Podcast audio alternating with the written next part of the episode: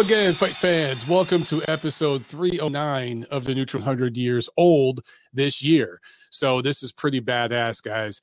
You're going to want to check this out. I guarantee you. These uh, collector specials that we're doing, um, they're always a hit. They're always a hit. And of course, this one is going to be a big hit too. So, make sure you guys check that out. We've got a loaded, loaded show for you guys. As always, uh, I remind you make sure that you are subscribed, make sure that you're giving ratings, reviews hit that thumbs up button while you're at it. If you want to help out, the best way to do that, go to monteroonboxing.com. And there, if you want to leave a tip for the show, uh, you could do that. There's several different ways you could do that. Also, if you want to get some MOB gear, if you want to get a Montero On Boxing t shirt, we've got six different colors, different sizes. You can order them there. All right, guys. So, as I mentioned before, a lot to cover. Uh, full disclosure, we were going to have Erickson Lubin on the show today. But uh, I talked to his publicist today, and I told her, and she agreed um, that he needs a break. He had a rough fight Saturday, which of course we'll talk about later in the show. But we had all this set up last week for Erickson to come on the show today. Um, he was going to come right on at the top of the show, right at the beginning. But um, just with with everything that he went through Saturday, I was like, hey, let, let's push this back. And his publicist agreed. So um, we might do it next week. We might do it a week after that. But just let just to keep that in the back of your guys' minds, um, we are going to have Erickson on the show. I'm a fan of Erickson Lubin, and um, I, I, think that um, a lot of people have been selling him short. You know, after that loss to to Charlo several years ago, I thought he put up a hell of a fight against Sebastian Fundora this weekend. Of course, we'll get into that in just a little bit, but just want to let you guys know he was going to be on the show here, but uh, maybe we'll have him on next week. Um, we wish him a speedy recovery because boy, that was a brutal fight. That was a brutal fight that definitely lived up to expectations. So, uh, everybody here on the chat, make sure you guys hit that thumbs up. Boom, boom. All right, just jab it real quick so that we can um we can get the the likes up. All right, because there's a lot of you on. Uh, Torian Fox says, "Hit the likes, you bastards." I love it. Um, Gail says, "Smash it, you boxing heads." Yep, yep, yep and a couple of you guys making jokes about um, Sebastian Fundora with loaded gloves. Is that the new thing? Are they going with that now over on uh, some of those wacko channels? That would be hilarious. OJ says, uh, hit the like, people. Yes, everybody, everybody. And then uh, Jack says, snap the like button, head back with a jab. There you go. Chris Bergen on the chat. Um, by the way, Chris, I'm going to talk about pollen a hundred times on the show so that we get you drunk. Guys, Chris on Twitter today was telling me that every time I mention the word pollen, he's going to do a shot. So I've already said it twice. So you, you got two shots you got to do, bro. Honestly, the pollen is a little bit better so far this week. It got a little bit better over the weekend. Uh, so I'm not struggling as much, but still not 100%. The wife ain't feeling good either. I've been, you know, at the gym, even all the guys at the gym are saying the same thing like, dude, this shit's kicking my ass. Uh, but it's I'd say maybe one more week, one more week for everything to get in bloom, and then we'll be over the pollen. All right, guys, let me do um, let me do news and notes. Okay, we only got one quick item to cover. I got a bunch of stuff to review, and then of course we got a big, big fight to preview this weekend. Uh, I'll get to as many phone calls as I can, but as always, I, I just remind you guys. I know some of you like to call in first thing and just sit on the on on hold. I don't know if that's going to work, man, because I'm going to be talking for a minute. So it's up to you if you want to do that. Cool. But it might be better for you to just wait a little while to call in later. I always answer the calls in which they are received. I can't always get to all the calls, okay? Because I know some of you guys were pissed off uh, on my Friday show that I left some of you hanging. Eh, that's pretty much how it works, guys. Um, I can only get to so many, right? So I got to cover all this stuff. All right, news and notes. One, uh, well, uh, yeah, only one item this week. Uh, one big item, I should say, that came out last week. Um, Cuban Boxing Federation announced a deal with Golden Ring Promotions that will allow Cuban fighters to go professional and fight abroad. Now, when I first heard this, I was very excited because, of course, the Cuban amateur system has been one of the best in the world for decades. Right? It's it's been between them and the old Soviet system that's now broken up into like a billion different countries ending with the word stan but you guys get the point it was between the cubans and the soviets the two best amateur systems in the world of course at one point it was the united states But um, now, you know, Cuba uh, and then some of the old former Soviet countries, the UK uh, scene has really, really grown by leaps and bounds, and some other countries as well. But this is exciting news on the surface. Okay. But it's Cuba. And Cuba is one of the shadiest governments out there. I don't want to offend. I know some of you are going to get butthurt over that. But if we're being honest, let's be honest about this. I'm not going to get too excited until I see some of this stuff play out. So apparently, the fighters will train in Havana, live in Cuba, but they could travel abroad to fight. So they're still going to be based in Cuba and basically forced to live there, forced to train there. But they can go to Mexico. I think they have a upcoming. Their first event might be in Mexico that they're going to do. They're going to fight some Cuban guys. They're going to fight some Mexican fighters, um, and, and you know they'll go there to fight.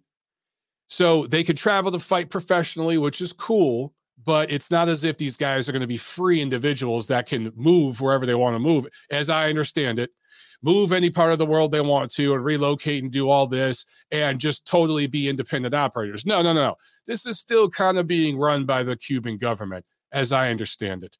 Do not be surprised if a year or two down the road, we get a report from a journalist uh, breaking down what's going on.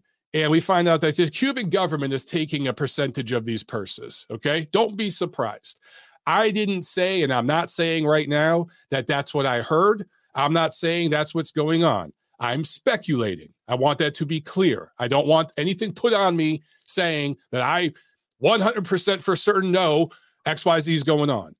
But if I had to guess, if I had to guess, these fighters are going to live and train exclusively exclusively in Cuba, and a percentage of their purse is going to go straight to the politicians because that's how things work there. So this is good news. It's a move in the right direction. But am I going to get crazy, crazy as excited about this? Not quite yet. I'm going to look at this with cautious optimism. Okay.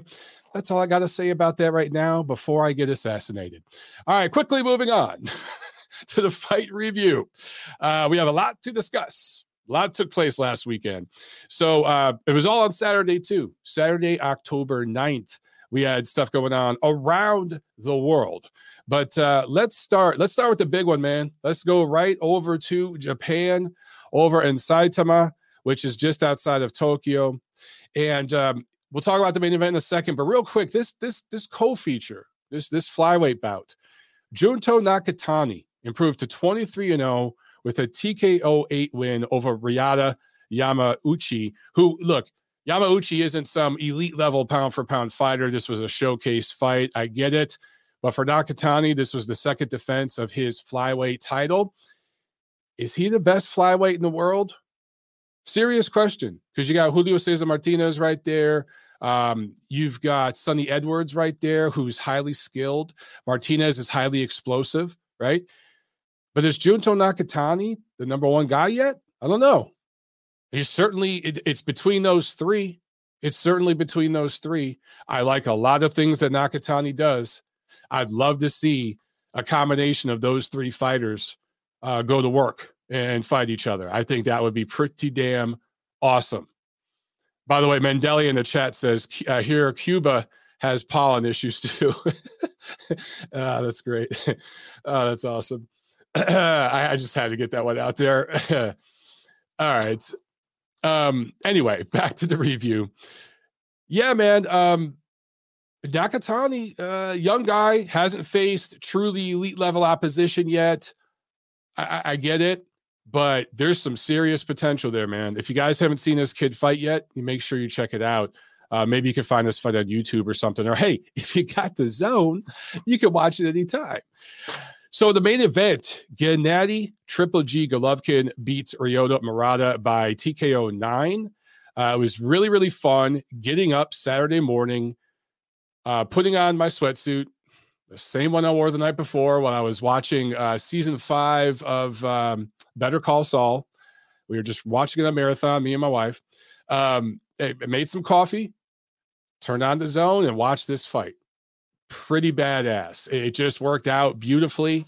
And props to those guys being smart enough to put that fight on right at the right time where the East Coast of the United States could tune in. Now, the West Coast, it was 5 a.m. That's tough for a lot of you guys. I get it. I get it.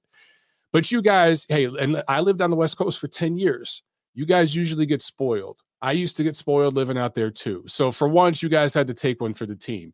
This one was for the East Coasters who always get screwed.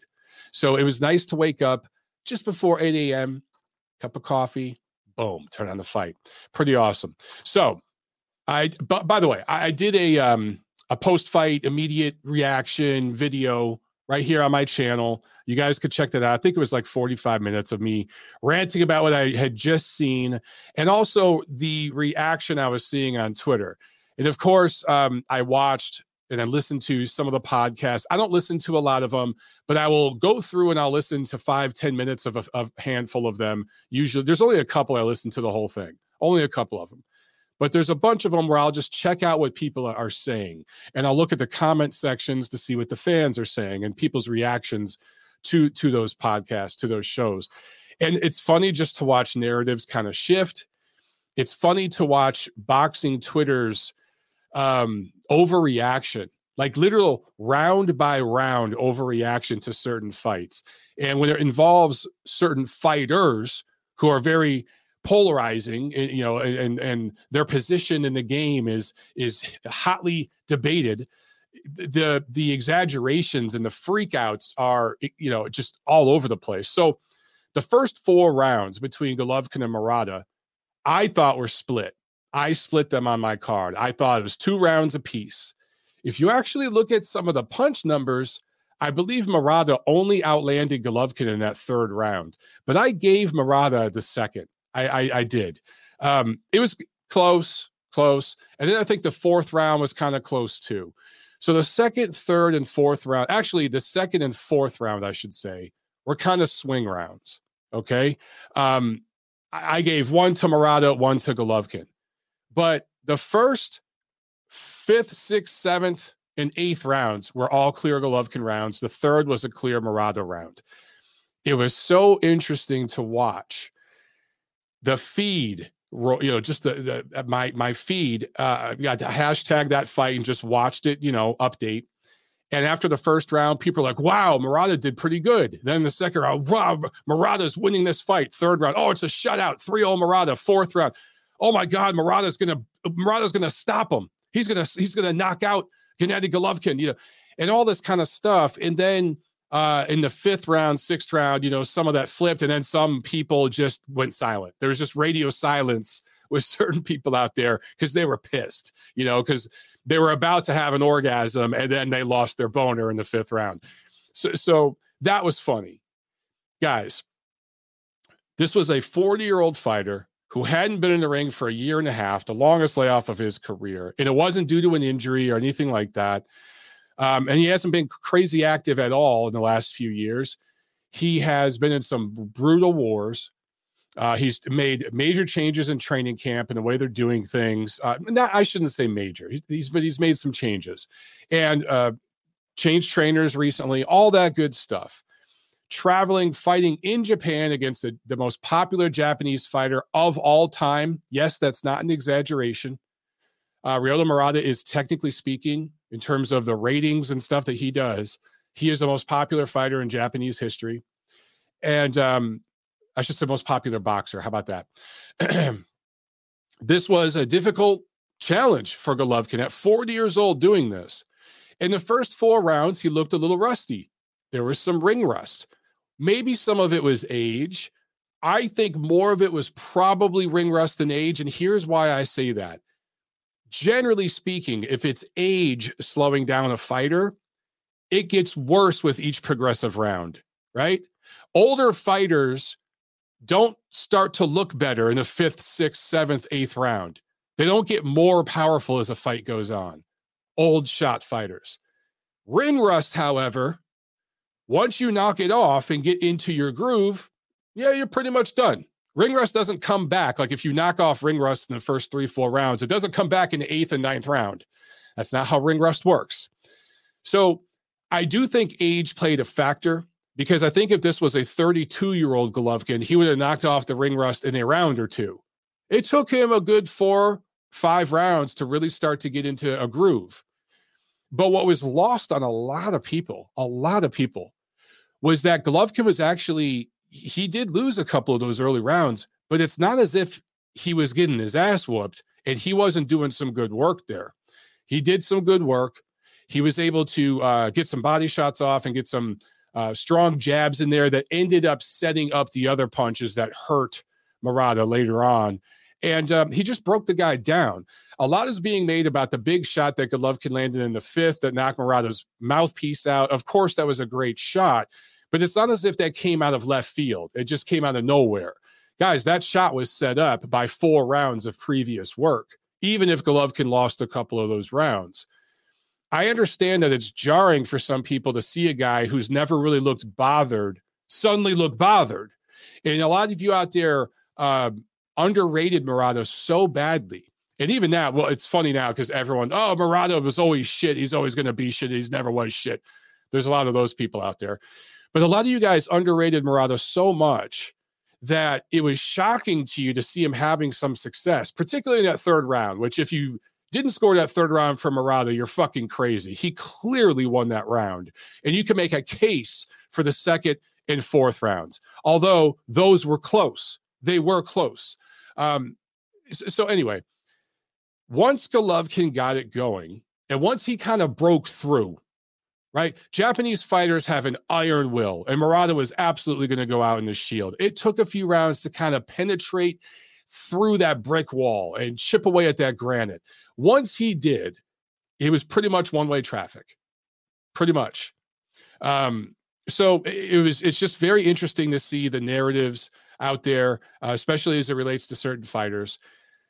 All things being said, Golovkin overall was it an Uh, a plus performance? Certainly not. I'd give this maybe a B plus.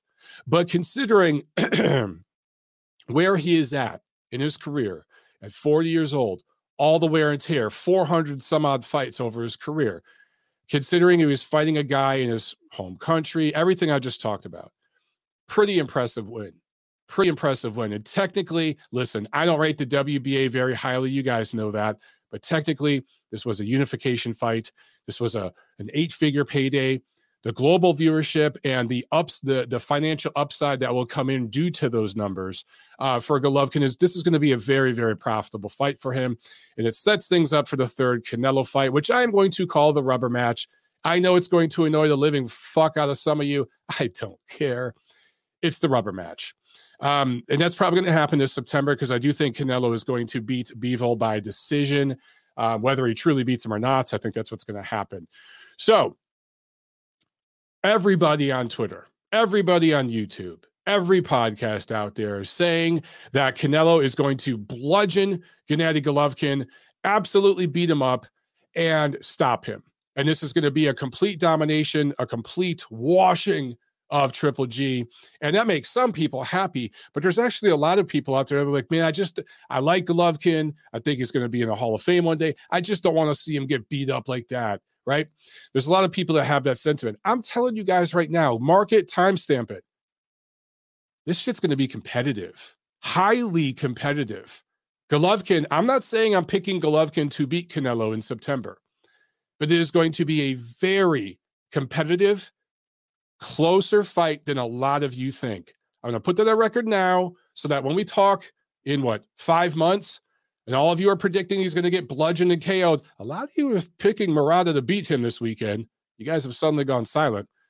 We're going to talk again in September because I'm telling you right now, styles make fights. These two guys have history together. Golovkin knocked off a lot of ring rust. At the end of the fight, look at Golovkin, his face and his body. Look at Murata, his face and his body, and do the math. Golovkin had some tough early moments. The body shots hurt him. Uh, I do think Golovkin could have went to the body much more himself. It took him a few rounds to get his right elbow down to start catching that left hook. He's got to fix that up and clean that up. Uh, I, I get it. I get it. Mark my words. The third fight between Canelo and Golovkin will be competitive, probably go the distance, and probably be pretty close on the scorecards. Yep, I'm going to put it out there. All right, we're going to move on. To the United States, we had three different cards of note. Uh, this top ranked show in California, I'm not going to talk a lot about it. Uh, as far as I'm concerned, it was the weakest show of the weekend.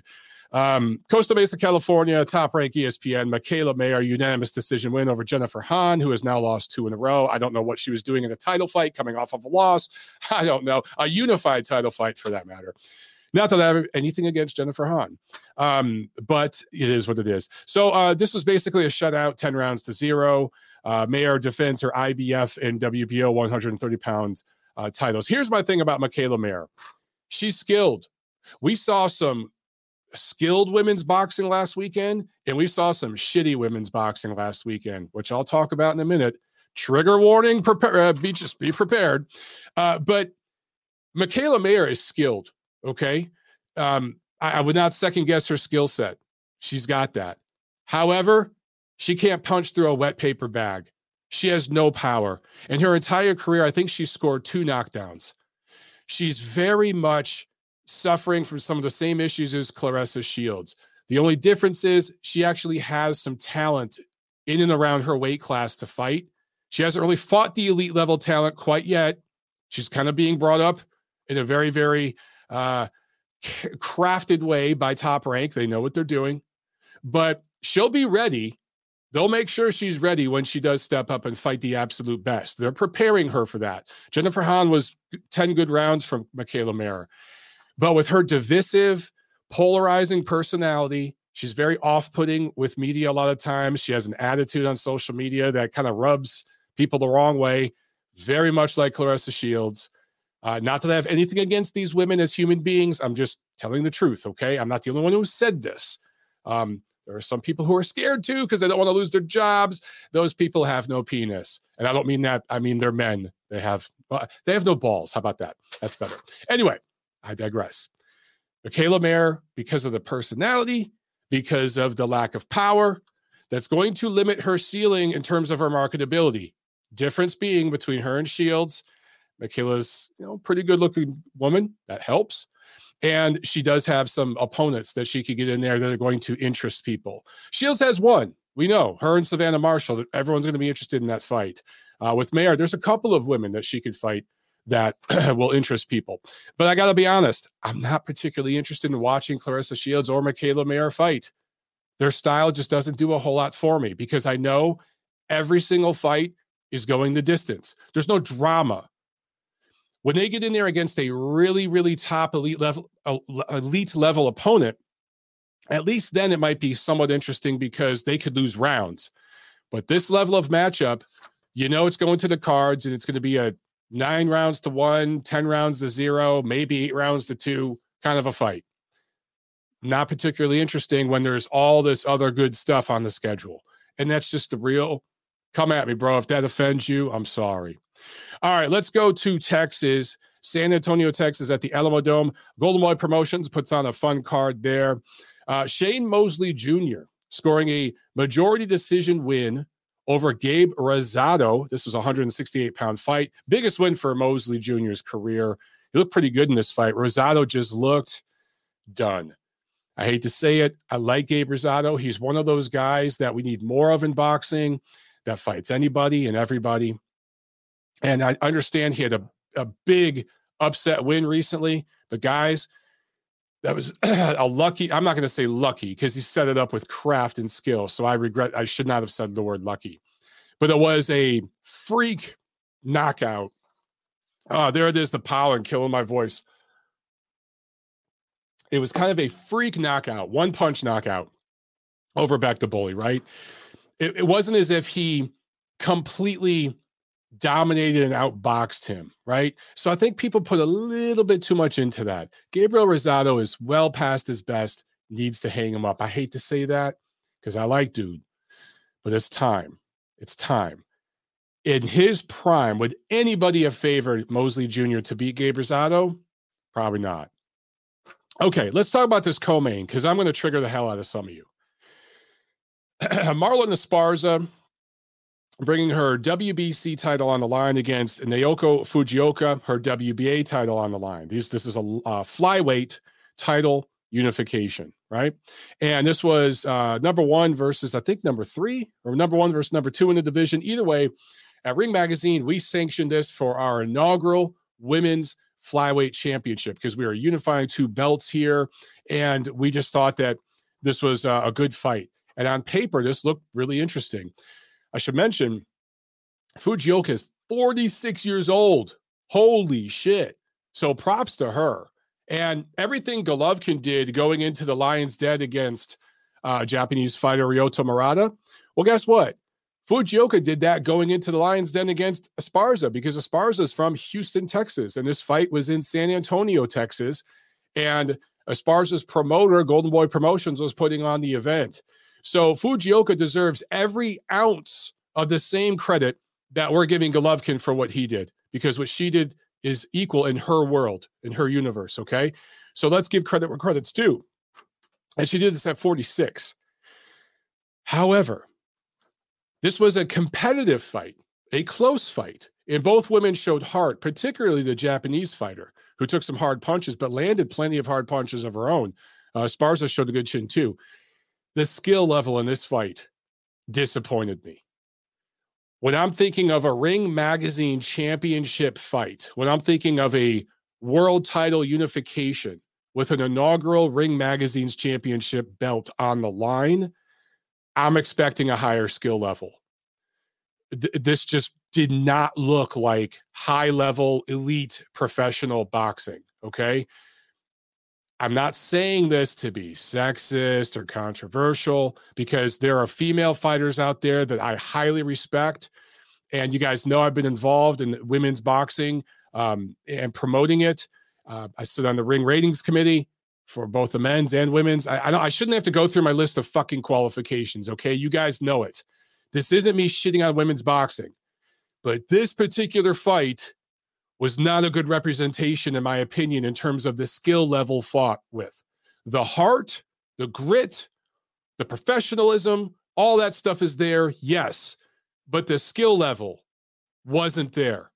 So when you had the Mayer Han fight, which had absolutely zero power, there are gnats that punch harder, and then on this, which high skill though, but then you had this one between Esparza and Fujioka that had a lot of heart, but very little skill. Okay. Um, not the best representation. And this is why when I hear some of the uh, white knights on Twitter say, look, we got to get the women paid as much as the men. We got to, now listen, man, you got to get the product just as good as the men. Then the money will follow. Okay. When Marshall and Shields fight each other later this year, the money is going to be there. When Taylor and Serrano fight each other later this month, money's going to be there. When you create the product and get that up to par, the money will follow. It don't work the other way, my friends. So all the white knights out there, fuck off. This isn't about me shitting on women's boxing. This is me telling the truth. Product has to improve. The product has to uh, be more consistently improved. Once it does, and it's it's on its way, okay? But we're not there yet. So this product, it was fun. I'm not saying this this was a, a boring shit fight. I'm not saying that because the main event was a boring shit fight. We'll talk about that in a second. Again, a lot of heart and everything else. But this isn't the product that, that, that is on par with what we see over in men's boxing, where we're talking about a Ring Magazine championship, two major belts being unified, right? Uh, a global kind of fight between a Mexican American and a Japanese fighter, that sort of thing. Japanese fighter who had won titles in different weight classes. Okay. I think you guys know what I'm saying. Now, this is going to be misinterpreted. I'm going to get beat up on Twitter this week for it. But for those of you who actually watch the show and pay attention and know I got a good heart here, you know what I'm saying, right? If I'm crazy, please correct me in the chat. Gail says three minute rounds. I, I agree. We should have three minute rounds. Uh, the kid glove treatment with with the women fighters is stupid. They don't do that over in the UFC. Uh, there's a lot of things that could be better. Okay, but product has to improve. It's on its way. But if you think about this, high level elite women's boxing okay, where every single sanctioning organization's involved, every single state athletic commission's involved. Most countries are now involved. The Olympics is involved in women's boxing. Okay. Women's boxing on this scale, it is still in its infancy, if we're being honest, or it's in its infancy. Okay. So, guys, building blocks. Okay. Step by step, we're going to get there. But we got to be honest on the way. We got to be honest. All right. Main event, real quick. The less I say about this fight, the better. Ryan Garcia uh, scores a unanimous decision win over Emmanuel Tag- Tagoe. That's how they were saying it on the broadcast. Tagoe. I thought it was Tagoe. Tagoe, I guess is how you say it. Anyway, for Tagoe, the native of Ghana, this was his first loss since his professional debut years ago. He was dropped in the second round, but recovered. It was a flash knockdown. It wasn't a big deal. He was off balance and he ran for this entire fight and stunk out the joint. Uh, he was listed, by the way, Tagoe, as being two inches shorter than Ryan Garcia. That's fucking hilarious because when I saw these two in the ring, it looked like a welterweight against a bantamweight. I mean, it looked like they were a foot apart. It almost looked like uh, Ryan Garcia was like Tagoe's big brother, and they were like he was 10 years older or something. Like it just it just looked funny two inches shorter. Yeah, yeah, yeah. Uh, yeah, these guys, they get real creative with that tale of the tape bullshit. Let's talk about Ryan Garcia. All right, listen, for Tagoe, we know his level now. We kind of knew his level coming in. Now we really know. All right. For Ryan Garcia, he did some things well. He also did some things not so well. Now, as a tall fighter myself, it's difficult to fight a short guy, especially a short guy who's running and covering up and bending down and trying to get away from everything that you're doing. It's difficult.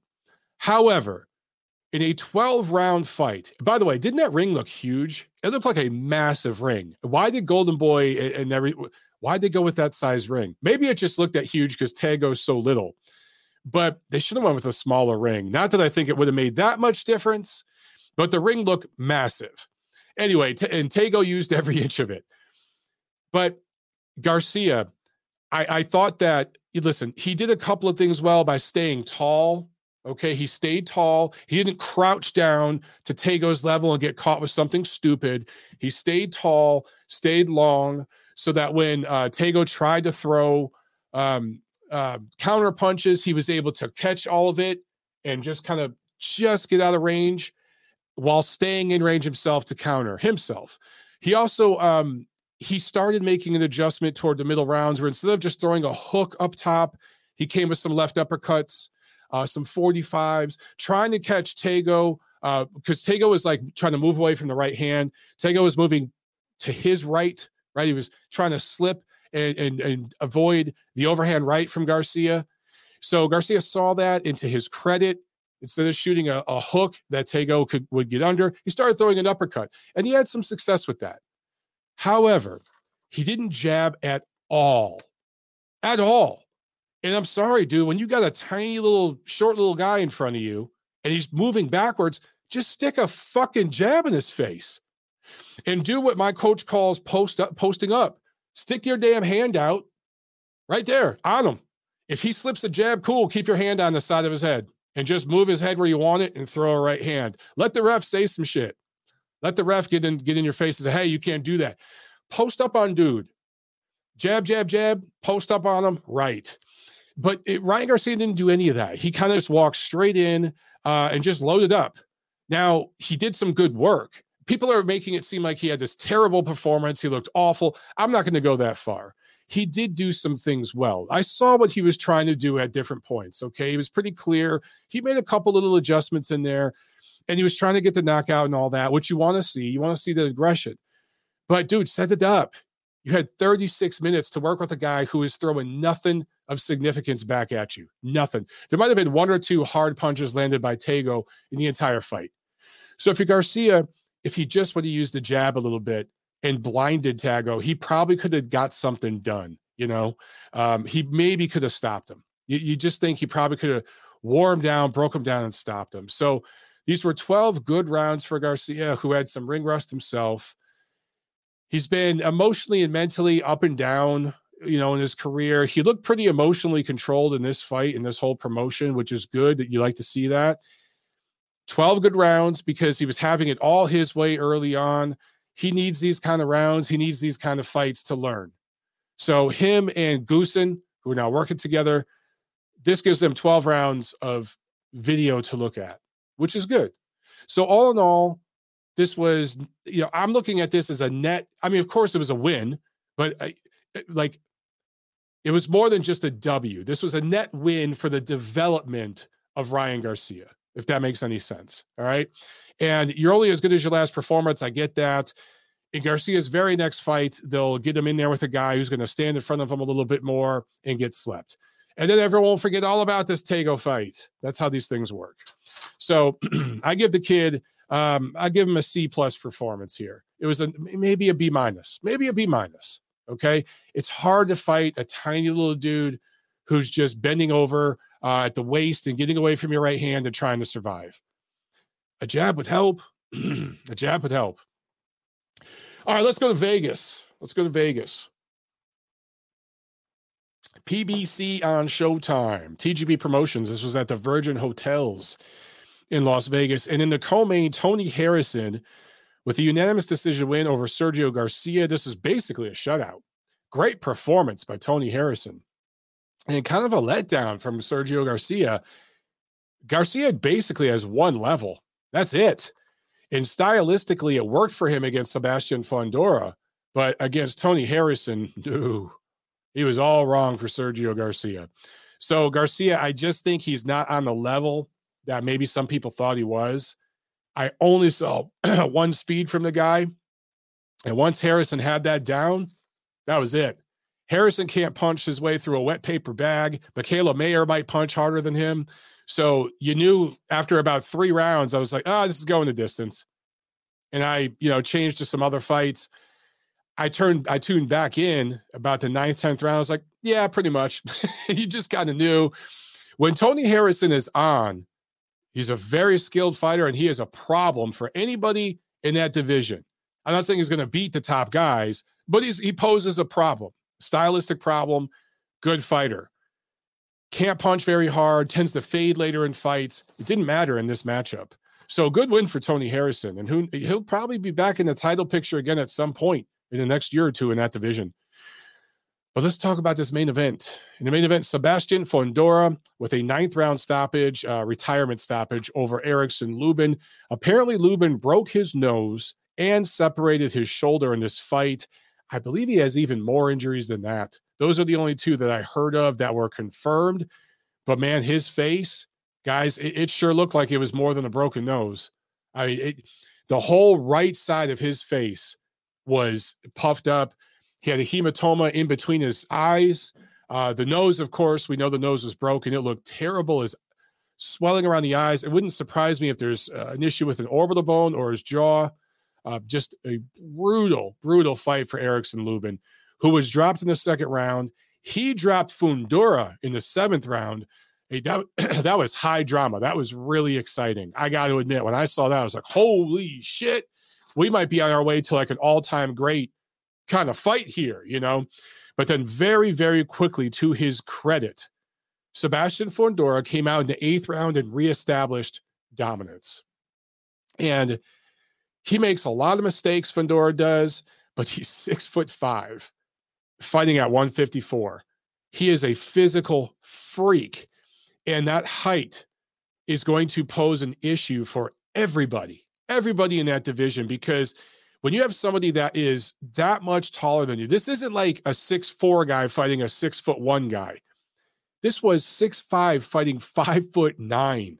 Okay, crazy. And the only reason it didn't look as like comical as Garcia versus Tagoe is because Fundora is so skinny, right? He's he, he has the appearance of not being strong because he's so skinny. So you see Lubin, who looks like a strong guy. He's a strong, explosive guy. And even though he was so much shorter, you looked at these two guys and you're like, yeah, but they're they're they're probably equal in strength. Or Lubin might even be stronger, right? That's just what your eyes tell you because uh Fundora is so thin. However, um, don't judge a book by its cover. Fundora is a strong kid, and he was able to push Lubin back a lot. And the uppercuts were working from him for him. He was able to freeze Lubin and keep him right in front of him. You could tell Lubin wanted to get off to the side and wanted to get an angle and tried to. But Fundora, if if Lubin moved to his left, Fundora would shoot like a right uppercut or right hook and stop him. And just the opposite. If if Lubin moved to his right, then Fundora used his left arm. And he kept him right in front of him and just kept throwing uppercuts. And my man Steve Kim made a great observation on Twitter. He said, What makes Fundora's uppercut so deadly is he doesn't have to crank it up.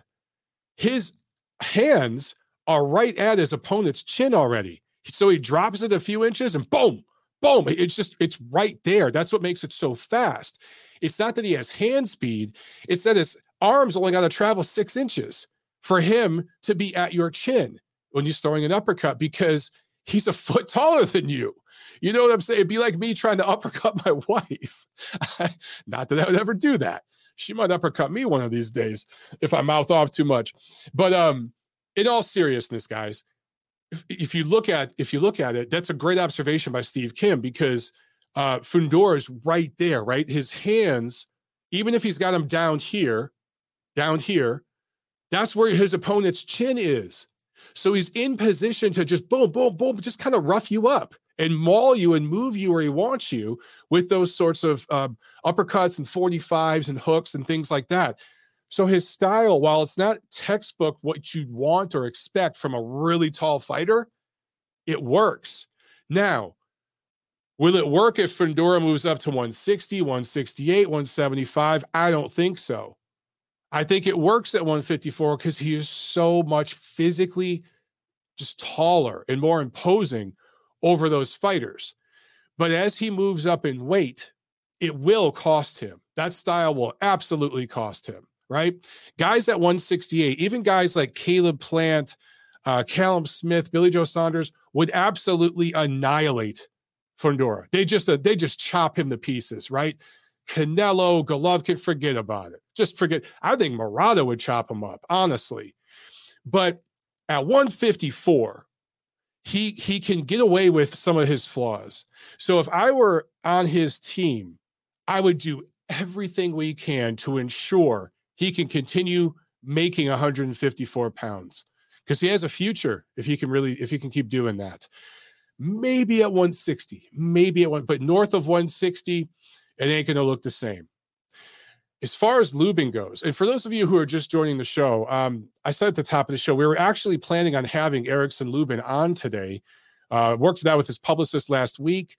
Um, but you know he he's obviously really really sore and hurting today so we're going to postpone that maybe next week or the week after depending on how he's feeling and how fast his recovery is but guys i just don't know if he's ever going to be the same after this and i think erickson lubin is an underrated underappreciated fighter i really do he had that one knockout loss to charlo and now everyone says oh he's chinny he's he's got no chin yeah he's chinny he folds really he took hellacious punishment in this fight and kept coming. And he almost, he had this man hurt. He almost had a moment there where it looked like he was about to turn the fight in that seventh round. So to act like Lubin is this chinny, weak guy that just folds over as soon as you put some leather on him, guys, that's just not true and not fair. It's just not fair. And he disproved that in this fight. All that being said, he took a, such a beating I just don't know if he's ever going to be the same. I don't know if he's going to be the same guy. I really, truly don't. And I want to say something about his trainer, Kevin Cunningham, who I thought did an outstanding job in the corner, gave great advice to Lubin. Even though Lubin couldn't carry out all of the advice, Cunningham was saying the right things. And then, um, and then finally, you know, listen, after the big seventh round, I think that um, Cunningham wanted to give his guy a round or two more to see what he could do. After that, though, he said, listen, this fight's over. He stops the fight. And somebody, now I've heard a rumor that it was a member of Lubin's family, but I don't know that to be true or not. But somebody threw a bunch of ice, like a cup of ice, their drink at uh, at, um, Cunningham after stopping the fight, which I thought was insane. It was ridiculous and just really classless. Whoever did that, I hope they got dealt with. I wish more trainers would be like Kevin Cunningham, Mark Breland, and be willing to stop a fight when it is clear that your man is done and he is taking life altering punishment. Um, it's the right thing to do. You're not going to be thanked for it. You're going to be criticized for it. It's going to be held against you. You might even lose your job. And maybe Cunningham will. We'll find out. Uh, Breland did. He got canned by Wilder, even though Breland might, have saved Wilder's life. Um, so it takes balls to make a decision like that and do the right thing when you know it's probably not going to work out so well for you on the business side of things. So props to him. Props to Kevin Cunningham. I just want to put that out there on record. Okay. Who we? That was a hell of a review, guys. So I saw several super chats. I want to get to these, make sure I don't overlook them. Chad with the super chat. Thank you, brother. He says, Where is our beloved fight doctor today? Ha! I don't I haven't seen them in the chat, but can't say I'm surprised.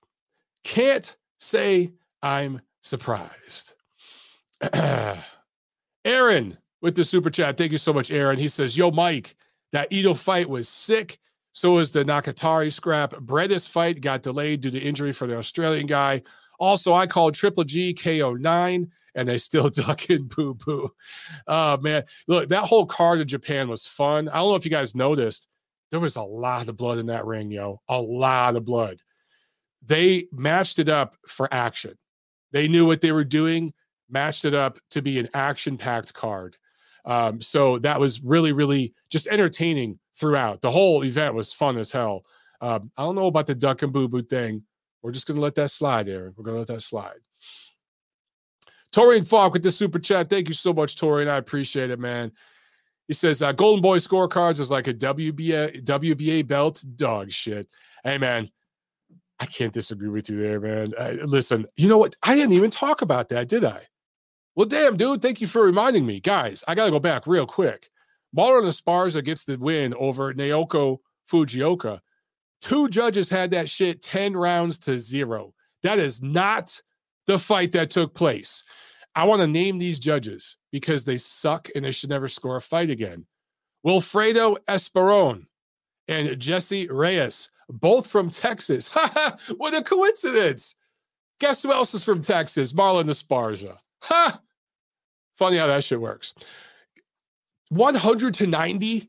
Seriously? That to me was a six rounds to four kind of a fight. Close fight. Again, close, competitive. Both women showed heart, all that good stuff. Just wasn't really proving the skill set. Didn't really look that clean and sharp. However, 100 to 90 twice. Oh my God. Torian, you're, you're disrespecting dog shit by comparing those scorecards to dog shit. That's not fair to dog shit, my friend. That's disrespectful to dog shit. Dog shit. Much, much better than those scorecards. Super chat pledge from Chris Singh. Thank you so much, Chris. I appreciate it, man. He says, Hey, Mike, uh, real talk. No woman will be a true star till there's a hottie that knocks the other meaner looking girls out. Till that happens, it's virtue signaling. And then he says, uh, That's his first point. His second point is Bivol is a real fight. Triple G wins the rubber match via KO. Wow. That'd be something, wouldn't it? Oh my God. The internet would explode. It would just explode. To your first point, listen, women are at a biological disadvantage. And I know I'm going to get into there's going to be so Lia Thomas. Look, I'm not even going to try to get into this. I'm not a biologist, but I'm also not stupid. Women are at a bi- biological disadvantage in boxing, particularly all most martial arts, but especially boxing, where upper body strength and explosiveness is paramount if you're trying to get knockouts. Um, so it's going to be difficult for a woman to generate the kind of power necessary to knock a lot of girls out. So it's it's it's difficult, and I recognize that. For the record, I'm listen, there are several women's fighters that I highly respect, like truly on a pound for pound level, and I enjoy watching them fight. Several of them. Um, it's it, some of them are really good looking, and that helps. that helps. But uh, there are several women fighters out there that I really do consider truly elite level boxers, regardless of gender. And I'm being very honest with that. It's not virtue signaling. You guys know I don't do that virtue signaling bullshit. But if we're being honest, okay, the talent level, the skill level, and yes, the excitement level of men's boxing is on a different stratosphere. That's not being sexist. That's just telling the truth. Anybody who says otherwise, they are virtue signaling. They are lying. However, women's boxing is always probably going to look different than men's boxing because of some of the biological differences and things like that. And the dynamic that 99% of the fans are male. So, attraction of the fighters. Men don't give a flying fuck if it's a good looking guy or an ugly guy. We don't care about that shit. Maybe some of you do, but most of us don't.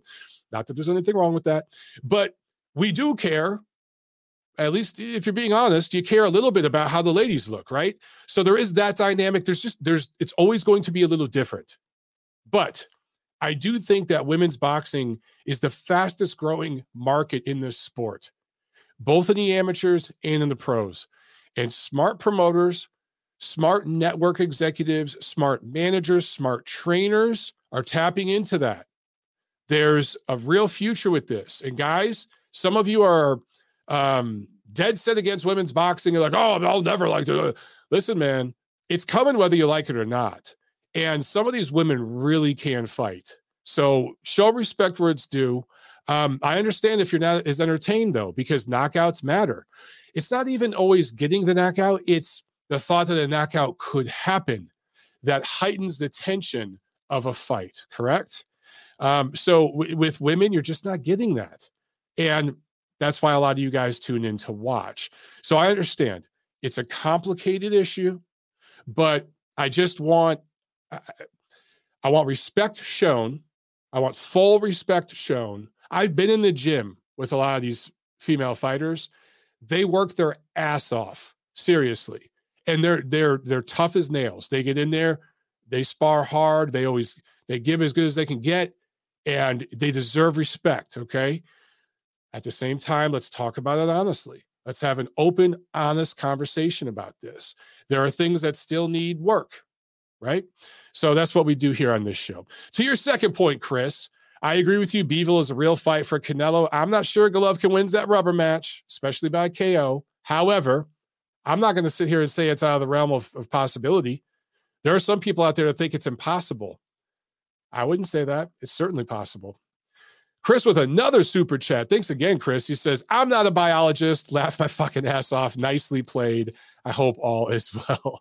hey, you know, there's a lot of talk about, you know, uh, we can't define what a woman is or a man is, a man is anymore. I, at some point, eh, there's going to be some activist that says we can't put women's or men's in front of our titles in boxing. I mean, uh, there's all kinds of insanity coming, guys. It's just insane.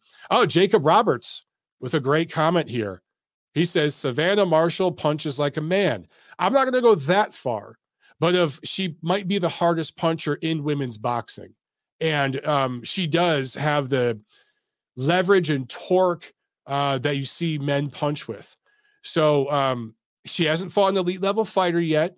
If she can do what she's done so far against someone like Claressa Shields, I'll be fully on board. Okay. But um, she definitely is an entertaining female fighter because you know you might get a knockout. Let's throw Alycia Baumgardner's name in there too. And Alycia Baumgardner is really good looking. Now, not trying to be creepy. I'm just saying she's a very good looking woman. And her last fight, she knocked uh, Terri Harper out. So uh, there's there's an entertainment factor there too. All right. So there's a few women out there who can crack a little bit. Sure can. okay. Uh, you know what? I still got to do a preview. Oh, I saw a comment there. Let's see. Uh, Gail with a comment here. I want to hear from Gail on this. Gail says, Mike, the real reason the KO rate is lower is due to two minute rounds. If you adjust for KOs before the at minute mark, uh, George Foreman and, and, Triple G would have similar KO rate as Serrano or Seniesa Estrada. I don't know if I agree with you 100%, Gail, but I do agree with you at least partially. I do think the two minute rounds do um, do make it harder to to knock out an opponent. If you just look at the amateurs, um, you don't see a lot of knockouts in the amateurs with the men because of the two minute rounds. You don't see a lot of knockouts. You see some, uh, and you know that it's still possible. But you're right. Three minute rounds would create more possibility for knockouts. Um, but for me, um, I do think that change needs to happen. I just also think we need more and more talent. And there's more talent coming. If you look at the female amateurs coming up now in the American amateur system, these girls coming up, they're going to make the girls fighting right now look really slow and really uh, unskilled. These girls coming up over the next 10, five to 10 years, it's going to be night and day. It's going to be like just a whole different generation. You watch, you watch. I see some of these girls in these tournaments, and I'm like, damn, when that girl goes pro, she's gonna she's gonna win a title within five or six fights. You could just tell. okay, preview time. My voice is holding up. the pollen is getting better. Ah, I wonder if Chris Bergen's drunk yet. okay.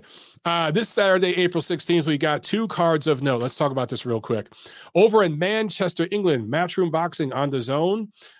Uh, the before mentioned Alycia Baumgardner defending her WBC women's 130 pound title, going up against Argentinian Edith Soledad Matthysse. Um, that obviously Baumgardner will be heavily favored in that fight. Matthysse has lost several fights, but I don't know if she's been stopped. I'm not sure if she has. So if Baumgardner can do that, hey, she's going to have two in a row. In the main event, Conor Benn, 20 and 0, going up against Chris Van Heerden, 12 rounds, 147 pounds. This is a pretty good uh, fight for Conor Benn, who continues to kind of build uh, against these this level of opponent that's experienced, been in there with some top guys, but is there to make Benn look good give him rounds, give him a little bit to think about, but make him look good. And that's what this matchup is. And then coming across the pond to the United States, right back to Texas. Texas is having a busy year. Texas is having a good year so far in the sport. Got to improve some of them scorecards, guys, but they're uh, having a lot of action down there. TGB Promotions returns to AT&T Stadium in Arlington, Texas, which is right in the middle of Dallas and Fort Worth. This is Showtime on pay per view. In the main event, Errol Spence Jr. Uh, bringing his WBC and IBF welterweight titles against Yordenis Ugas, who has the WBA belt. This is a three belt unification. In the co main, Radza Butaev, 14 0, Russian born, Southern California based welterweight, going up against uh, Eimantas Stanionis, 13 0, out of Lithuania, 12 rounds. Of course, this is 147 as well. And this is really smart by PBC because you know what they're going to do, folks? A lot of you out there are thinking, oh man, if Spence wins and they put Terrence Crawford in there against Keith Thurman, maybe we finally get the Crawford Spence fight. No, we're not. Stop. We're going to get Spence versus the winner of Butaev Stanionis. Okay. That's what we're going to get next. So I don't hate that fight. But by the way, Butaev Stanionis is probably going to steal the show. That's probably going to be the best fight of the night. That's a really good uh, interesting matchup between two guys um, that are definitely going to bring the heat. So I think that'll be fun. Also on the undercard, uh, some familiar names like Josesito Lopez, uh, Brandon Lee, friend to the show, Brandon Lee, Vito Mielnicki on the undercard, and Isaac Cruz going up against Yuriorkis Gamboa, who has been passed around more than Jada Pinkett. Um, man, Gamboa has been banged more times than a screen door, and he's going up against Isaac Cruz. They're going to try to get Isaac Cruz a good dominant win to make Gervonta Davis's win over him look like it was some elite level feat. All right, let's talk about the main event. Spence. A lot is being made about Spence um, in the car accident. Okay. And uh, there's a lot of people out there, again, some of the same brave souls that were picking Murata to be Golovkin some of those same people that were thinking Tag Tagoe was going to upset Ryan Garcia, some of those same guys are picking Ugas to beat Spence. I just don't see it, guys. I just don't see it. Listen, Spence has one fight since 2019, one fight in the last two and a half years, and that was against Danny Garcia in December of 2020. Beating Danny Garcia at welterweight does not prepare you for Yordenis Ugas. I get it. Uh, Ugas would certainly beat Danny Garcia, but the levels are not that far from each other. They're not that far from each other. Ugas coming off that win last August against Manny Pacquiao. And to be clear, PBC's plan when they signed Pacquiao was to build Errol Spence's name off of his. Ugas fucked that up. he fucked up their plan. Keith Thurman fucked up by losing to Pacquiao because Thurman and Spence would have been big, right? So Thurman screwed up. And then Ugas screwed up the plan further by uh, beating Pacquiao. So the plans kind of got screwed up. And that's what happens when you continue to marinate and marinate and marinate. Your plans are going to get screwed up. Spence screwed up the plan by getting in a car accident, right? By getting blackout drunk and flying down the road at 90 miles an hour and plowing into a median. Uh, so everyone over there has kind of screwed the plan up. That, that's what happens when you marinate. But here we are. Spence is fighting Ugas. And guys, all of you picking Ugas, here is my question have you not paid attention to PBC's business plan at 147 pounds over the last four or five years? Is it not very, very clear who they have selected to be their guy in and around that weight? It's pretty obvious, right? They have not signed a single fight for Errol Spence where they were not 100% confident he was going to win. So unless Spence has suddenly uh, you know, lost 50% of what he had before the car accident, which he hasn't, he's going to win this fight. And I think he's actually going to win pretty clearly. I'm expecting a 116, 112 type of win for Errol Spence. They would not have signed this fight if they thought Yordenis Ugas was a serious threat to their business plan. He's not. I like Yordenis Ugas. As a human being, he seems like an awesome person. And as a fighter, he's a good fighter. He's a legitimate top 10, maybe even top five welterweight. Yeah, probably top five. Okay. Close fight with Sean Porter. Some people thought he won. Some people thought Porter edged it. I can see it both ways. But he is not on the level of Terrence Crawford or Errol Spence. He's just not. The the the elite of the welterweight division is Terrence Crawford and Errol Spence. Those are the two elite fighters. Everybody else falls below that, including a very faded Manny Pacquiao who just got beat by Ugas, right? So trust me, Spence will win this fight. Now, look, if Ugas shocks the world and everything, I will eat my crow here. It won't be the first time I was wrong. But just looking at the way business is done over there, particularly in this division for the last five years, I got to go with Ugas here. That is my official prediction. Okay. Let's make sure I didn't miss any super chats. So then we'll get to some phone calls. Now we have about 14 calls on the line. We have a bunch of people on the line. So, guys, uh, again, probably not going to get to all these calls. You're going to have to make it quick. You're going to have to just plow through it. All right. Go ahead and be rude and just cut me off and talk. Chris Berger went to super chat. Chris, are you drunk yet? Are you drunk? I, I have said pollen like 10 times. So you should be drunk if you're a man of your word. Thank you for the super chat, Chris. He says, uh, What are your thoughts on Dillian Whyte's silence in no shows? Interesting question. And by the way, happy birthday, Dillian Whyte. I believe today is his birthday. So happy birthday to him. You know, um, I, I, I get it. I get it, Chris. Um, Dillian's silence, listen, it's unprofessional. And he's getting paid way more money than he's worth. Um, career high payday, right? All that good stuff. But he's doing this to fuck with Tyson Fury's head. I don't, he's saying he's doing it for all these other reasons. I don't believe any of that. I think this is his way of dealing with Tyson Fury and Fury's mind games and all that stuff. He's basically just not showing up. So that Fury can't say anything and play the mind games he plays and he's putting the entire promotion and all the pressure of promoting the time and, and, investment that you make promoting a show he's putting that all on tyson fury's shoulders. Now to be clear about something if this was any other sport if this was basketball baseball american football global football and a player was a player of a team was pulling this stunt they'd be fined they'd be suspended they wouldn't be allowed to play right but this is boxing. And Dillian Whyte's going to get away with this shit. There's no way that this fight's not happening. He knows this. If anything, he might face uh, the sanctioning organization, might have something to say to him after all this. But for the most part, he's going to get away with pulling this shit, pulling these stunts. So uh, to me, this is just a ploy by him to kind of mess with Tyson Fury a little bit. Will it work? We'll find out. But that's what I think he's doing. okay. Let's jump to some calls, and you guys got to keep it quick. All right. Let's go to uh 210. I think this is Anthony in San Antonio. What's up, man? How you doing? Hey, what's going on, Mike? Uh, no, not much. Just coming off that Ryan Garcia fight. It was a good crowd. I was surprised. I, am sorry for sending you all those pictures. Uh, uh, yeah, it was a, it was crazy. I saw young people. I saw I, I saw a lot of country folks with huh. Garcia t-shirts. I saw Barbie dolls. I saw your typical Mexican crowd. I even saw the Mexican dog. It was a weird. I was I was surprised and I was impressed. Um, you know, when Oscar shows up, he's still a rock star down here.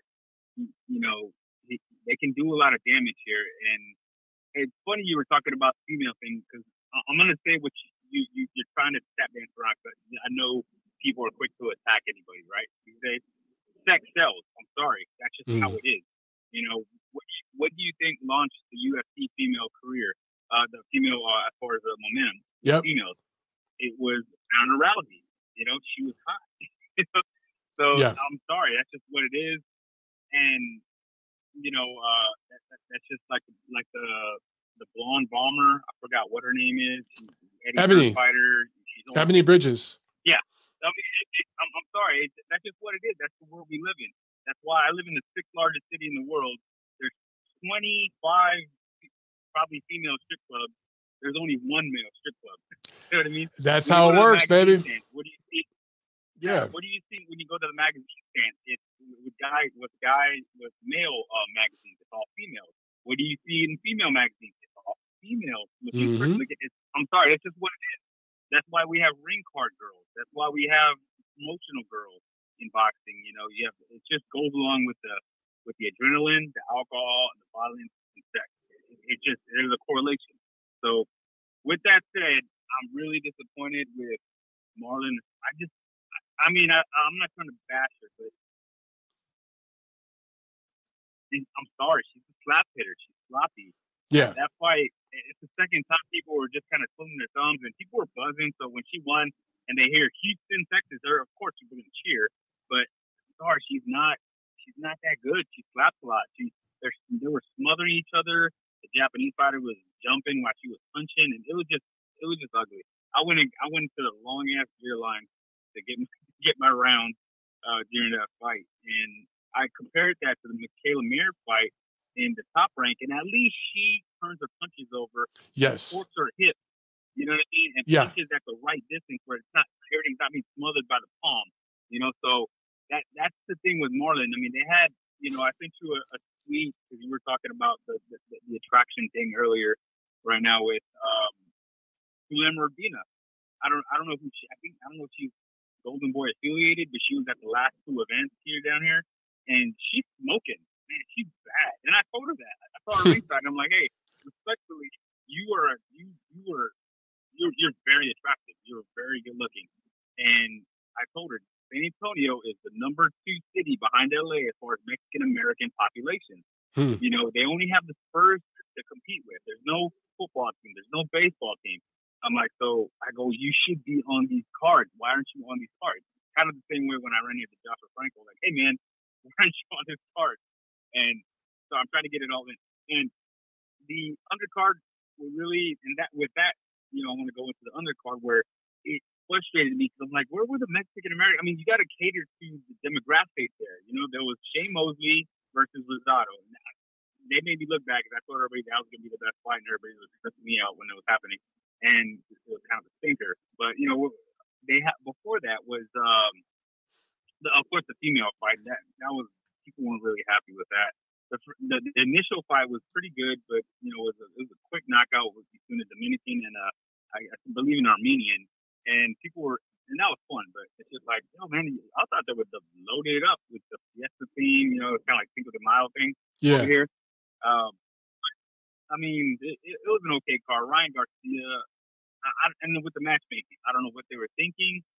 You, you, you get a Ghanaian, you're not going to get a knockout. Sorry, he's gonna he's gonna survive. He's gonna last. These guys are tough. You know, they they should they you know those guys. When have you ever seen those guys? They're reminding me of Clottey versus Pacquiao when they had that big hype. Oh yeah, yeah, absolutely, man. That's what it looked like. You never see Ghanaian. Ghanaian getting knocked. Those guys are rock, man. If you want something that's gonna gonna create a highlight reel and and put a cherry on top, they should have went with somebody else. I'm sorry, you know they should have went you know with a British guy or something. I mean, no, no, no, no, nothing against the British. I mean, go for that Puerto Rican Mexican rivalry or somebody can get out there because this is you know right. Um, and with the uh, the last thing I want to say is with the Fundora fight, you know, it, it, was a gutsy fight. It did remind me of a lot of the GH3. Um, remember that fighter, uh, Antoine Douglas, when he got beat by yeah. the mini Tyson? Yeah. I remember Douglas. Brutalized. He, he really never, yeah, he never came back. That was that was the last significant fight. He, I think he, he just stopped boxing since then. So I hope that doesn't happen to Lubin, but that was what it was gearing towards. Mm. And so I'm glad the trainer pulled the plug at that time you know, because it could have it could have gone that way, which it still might, because that was pretty brutal. And it's amazing that this guy has power with that kind of body structure. Yeah, you know what I mean. He has stud. He has stud. It's, it's, it's crazy, you know. But um, that's all I wanted to say, man. It was it was a good event. Um, I mean, I, I was impressed, and I did tweet out that the way they they, they needed to just keep doing it down here because they had the biggest parade in, in Texas going on less than a mile away at the exact same time, the Spurs were taking on the Golden State Warriors the uh, uh, a mile and a half the other direction, and they, there was no parking in that in the whole building, and they still pulled the crowd. So I was impressed, and let's see what happens next week with uh, you know Spencer News. I think Spencer get it. Me too, man. All right, man. Good stuff, brother. Thanks for the report. All, right, bro. All right, Mike. All right, peace. Yeah, and uh, I saw in the chat Michael Mendiolo corrected me. Did I say I, I, got Ugas by decision? Obviously, guys, I meant to say Spence by decision. if uh, if I switched the names, I'm sorry, man. Uh, but thanks for correcting me on that. All right, let's go right back into these calls. Uh, we're gonna go up to the Bronx. Six four six. You're on the show. What's up? Hey, what's happening? What's up, man? How you doing? Alexis Rumberto, next level boxing talk, baby. How you doing? Good. How are you? Um, Good, good, good, man. Listen, first things first, are you familiar with the benefits of raw local honey? Uh, I've heard that. I've heard what if you eat, it has to be local to this area, right? Because that's directly related to the pollen, right? Exactly. Okay. It's one thousand percent correct, but it has to be raw. It has to be local, and the raw and the more local it is, uh, within your tri-state area, and you see that it'll uh, directly counteract the instruments causing your malady. Anyway, so um, uh, Gail Gail Falkenthal was absolutely correct. I think that a lot has been made about the woman's lack of power or whatever, uh, but I think more has to do more with the third minute of the round missing because not only does its power a, a catalyst for knockout, but so is exhaustion, right? So if your movement are fighting less minutes per round, they're getting less exhausted and causing a lot less knockouts. I mean, that's my my opinion. Um, the other thing is that you were absolutely right. This uh, Esparza fight was not an advertisement for women's boxing. Yeah, man, was, that was rough, brother. That was rough, man. It was horrible, man. It reminded me of my son's uh, ten-year-old boxing class. You know, that, that's really what it looked like, Absolutely. dude. It did not look like a professional listen, prize fight, man. It just didn't. Yeah, but listen, do me a favor. Please stop apologizing for calling you out. It. I think that the world one of the things that's wrong with the world is that we're all trying to be politically correct, and then there are those that take advantage of of our uh, uh, uh, um, propensity for trying to be good Mm. and then step all over it. You understand? Yeah, that's so a you, good people point. People have to start really just calling it how it is, regardless of of of oh, oh you're being mean or you're being no no.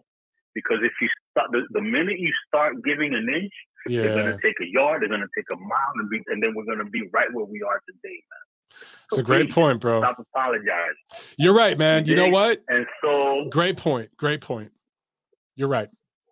you know yeah so um uh what was the other thing uh okay so my uh bone to pick with a lot of these shows is that they don't talk about the undercard they talk about whoever the headlines is and then like the undercard but uh, it's never mentioned but one of the i believe but one of the most important fights that took place over the weekend and of course i'm a top ranked shill okay but uh i'm a top top rankedologist the bot five, praise to the bot five.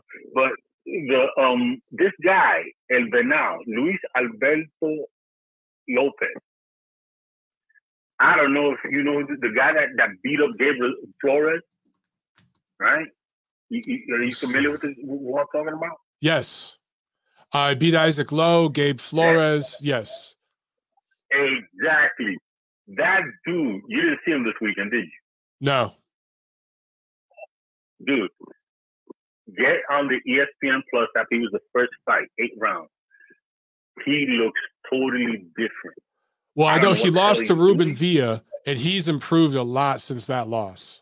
That loss was good for him. Yes, yes, yes. Yes, yes, yes, yes. And, and the thing is, he's he's worked on his footwork, his elusiveness. He, don't get me wrong, he was in there with somebody he was supposed to beat. But the way he beat that guy was ridiculous. Hmm. Ridiculous. He beat him with footwork.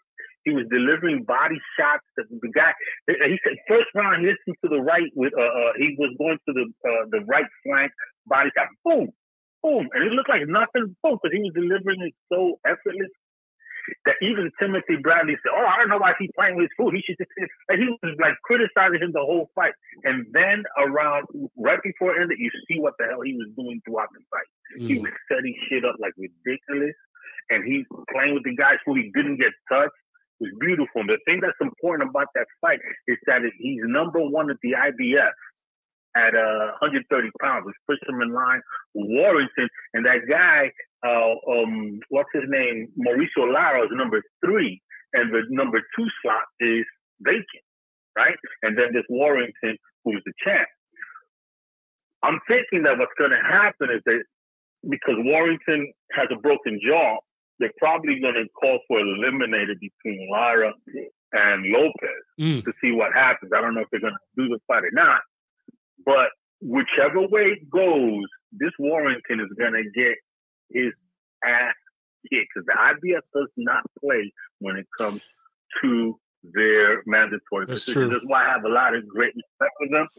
Uh, a lot of people, the most prestigious belt is the WBC. I don't understand why they don't do anything that would would uh, um, uh, warrant them being that prestigious. They, they come up with stuff like the franchise belt. They don't they, look how long Dillian Whyte had to wait to get his shot. You know, they don't, so there's nothing prestigious about it. You know, it, it, for me, what what what would lend itself to build prestige is not something that the WBC has in abundance. You dig? The IBF, although they have a checkered past, have turned it around in that regard. Yeah, so uh, that's that's something to watch out there now. Please make sure you see that guy fight. Um, and uh, oh, there was one more thing. I, I forgot what it is. I know you have a lot of phone calls. You got 30 Well, seconds. Hit it. you got 30 No, no, seconds. no. That's it, brother. I'm gone, brother. Oh, you good? Okay. That's it. I'm gone. Do the do the do the raw local honey though, and let me All know right. about it if it works for you, right? Cool. Great I'm call, man. Great call. And and he's right, guys. Right, Uh, look, man. Look, I have stopped apologizing on Twitter. There, there is, you know, some idiot this morning. Oh, Montero's this, that, and I, and I, I literally just told him to fuck off. You know, I told him how wrong he is, and then I told him to fuck off, and I just muted him. Um, eh, some days I mute, some days I block. Like Monday, Wednesday, Friday are mute days. Tuesday, Thursday, Saturday are block days. It just depends how I'm feeling that day. But I, um, I, I get rid of a lot of these guys. I just I'm done apologizing. But here on this show, there's a lot of industry people that listen, and I know that a lot of people uh, that are involved with these fighters and train these fighters listen. And I just want to make it very, very clear I'm not trying to be disrespectful. I'm not trying to shit on anybody or anything. I'm just trying to tell the truth the way I see it. Because if we tell the truth and we hear the truth, even when it hurts, even when it's critical, that is how we grow. That's how we grow and get better. You know what I'm saying? So anyway, all right, back to the phones. We gotta get this get this going here. I think this is that. I'm not sure. Uh, what's up? 317, you're on the show. Uh, it's Jack Alter. Oh, it's actually. Jack. What's up? What's up, Jack? How you doing, man? What's up, man? I'm doing good. Uh, I'm gonna try to make this quick because, dude, let me just say, you've done a great job just throughout the episode, uh, going throughout the preview. Uh, I mean, not the preview, the the recap, the preview. You've done a great job, man. Thank you. Perfect episode so far. Now I'm here to ruin it and make it horrible. I'm just, I'm just um, well, one thing I wanted to say real quick is uh, this is how I want to talk about the fights over the weekend. But people were talking, were like giving me shit because I said Crawford would beat Tito Trinidad prime for prime. I said Kell Brook too, but ignore that for a second. Listen, Dude, Crawford would have a chance to beat Trinidad. I now look, I agree with you on that. I agree with you. Yeah, yeah, he's over. He's overrated. But no, Nacho was on here talking about that. That that gets that gets rid of all your credibility. And I was like, nah, bro. Felix Trinidad's top five most overrated fighters of all time. He clearly lost to uh, De La Hoya.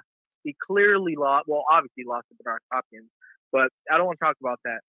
Man, my boy Triple G came through. But one thing that completely ruined the fight for me was the DAZN commentary. What did you mm. think about the commentary this weekend? Uh, I don't. I don't want to. I don't want to say anything. uh, it was. It was. I'm just going to say it was okay. I'll just leave it at that. it It seems to me that if you if you fight on if you are judging a Golovkin fight, the, the curve is that if anyone lands a single punch on Golovkin, it's oh my god, Golovkin's getting hit. Same thing in the Canelo fight, the second Canelo fight. Oh my God, Canelo's coming forward. He's getting his ass kicked and getting his jab face, getting his fucking face jabbed off. But dude, he's coming forward, getting his ass kicked. So therefore, Triple G's losing. It's like the, everyone they they all judge these Golovkin fights on a curve. That they all do that. Well, I, I think it's like I said, I don't remember what video, but it was a recent video where I said everybody needs to be a fucking goldfish when they score fights, but they don't. They bring in their preconceived notions, their memories, you know, and that's what messes things up. You, you got to go into each fight as a goldfish and not have no memory. That's just how it works. yeah, but there were some moments in the Murata fight where um, someone was saying to me um, online, like Golovkin got hurt by Murata. There was a body shot he pointed out to. I found another angle, and it was actually blocked. So not one point in this fight was Golovkin hurt. And I, if you thought he was hurt, if you actually look back at like one of the other angles, Golovkin was never once hurt in this fight. Uh, Murata had some success, but still at 40, Golovkin's never really been extremely hurt. Derevyanchenko landed a really good body shot, and Golovkin started jabbing him to keep him off. And some people say, "Oh my God, he got hurt bad." He was he was a little he was a little buzzed, but not too bad. But um, dude, Golovkin showed like flashes of greatness in there. He was throwing just perfect combinations. Just like he threw uh, a right uppercut that landed, uh, left hook to the body that landed, left uppercut, left uppercut, both landed, right hook that landed, came back to jab. Dude, he looks perfect, I think. After the sixth round, that was vintage Golovkin. Mm-hmm. And dude, anyone saying, I see so many people saying, Canelo, uh, Hamid says, Jack picking Golovkin to KO Canelo and Beterbiev. Nah, man, but uh, no, Golovkin has a good chance of beating Canelo. I'll tell you that right now. If we're talking about not on the scorecard, like we're talking about just the general fight because he's already beat him twice, yeah, he has a good chance. Yeah, I, people that saying Canelo smokes Golovkin and knocks him out in three rounds, I think that's crazy. I mean, I don't. Based on the 24 rounds they had together, I just don't see where people get that. Now, anything's possible in boxing. Anything's possible, but to me, I think it's going to be a competitive fight. I think it's going to be those guys are just always going to make for good fights, always. Well, last week I was surprised because you were saying, yeah, someone in the chat is calling me out for something I said last week, but um, the Fundora Lubin fight. But dude, last week you were saying how that you thought Canelo would stop him or he could stop him. I'm like, dude, are you out of your fucking mind? Well, Canelo could stop Golovkin. It's possible. It's certainly possible. No, yeah, you you say it like it like it's like it's very light, like it's 50 I never like, said it was on, very right? likely. I never said it was 50 50. I said it's possible. It- it- we have, I haven't done a full breakdown on that fight yet, but anything's possible in boxing. And we've seen guys get old overnight. Um, it's also at 168. Maybe, maybe Golovkin will look stronger at 168, maybe not. So, so you know, there's so much different intangibles. All I'm saying is if if you put a gun in my head and you ask me what I expect, I expect another close, competitive, high level, entertaining fight. That's probably going to distance. Um, and you know, you gotta you gotta bet on Canelo to win, especially because it's probably gonna be in Vegas. But it's not going to be this complete domination by Canelo. I just don't believe that. Yeah, by Doctor Alvarez stops Bum Lovekin. The triple duck is well past his sell uh, by date. Okay, so somebody in the uh, chat mentioned, and I have to talk to you about it because last week I was saying to you, do you remember what I said about Lubin Fundora? No, man, I can't remember. Uh my brain I is said, shot. What did you say? What, what was your pick? sk- I said Fundora has no skills and Lubin's gonna murder him. Oh shit. so I said, and I, t- I told you, hey guys, I'm putting like as much money possible down as I can. But you want to know the great thing about the fight this weekend? I bet on a ninth round knockout with Triple G, so I won like fifty dollars on that. So I won all my money back. I won all my money back that I lost on this fight because I go. bet on a ninth round knockout. I know, I know, it's great, it's great. And I'm gonna hurry this up, dude. You you've just been perfect today. All the calls are great, and uh, I want to hear if Thad's gonna come on. Let's let's hear what he says. But um, yeah, man, Triple G. I still think I know he's 40, but dude, he still looks great. He still looks like a really good fighter. And I know you like to say, uh, "I told you guys so," but dude, I think he surprised you a little bit. I do. Uh well who? Murata? Murata didn't surprise me. No, Triple G. Um Triple G. I, I know you'll, you'll say he didn't because you're like, I, I told you guys was in late stoppage. You were really going on a hard fought decision. That's yeah, were uh, you You're know what? If if any if anybody surprised me, you're right. If anybody surprised me Saturday night, it wasn't Murata, it was Golovkin. He closed the show once he once he got going and he steamrolled Murata. And I thought that perhaps um, you know, it would go with decision. I I thought a late stoppage was possible, but um, yeah, yeah, he he was impressive, dude. It was an impressive win. But I got to get to these other calls, man. I, I'm with you, Jack. I think it was an impressive performance by Golovkin, and I think he's going to be competitive with Canelo. Yep, that's just what I was about to say, man. You have a good night, and uh, hell yeah, man, take it easy. All right, you too, brother. Right, real quick, super chat from Sam. Thank you so much, Sam. He says, uh, Thad said, no way Triple G stops Murata. He was wrong. Yeah, but I can understand why Thad felt that way, you know? And and again, I was leaning toward uh, a decision. I thought possible late rounds KO. And by the way, when I said late rounds, you know, I'm thinking 10, 11, 12. I was almost there with nine but um, it, it was an impressive performance. And of course, people are going to find a way to shit on it, but that's boxing fans. All right, back to the phones. Um, I'm going to try to get to as many of these as I can, guys. Uh, 213, you're on the show. What's up? Hey, Mike. Uh, I had a quick question for you. Why doesn't Estrada fight in the regular division? Since you guys like talking about women's boxing so much. Estrada?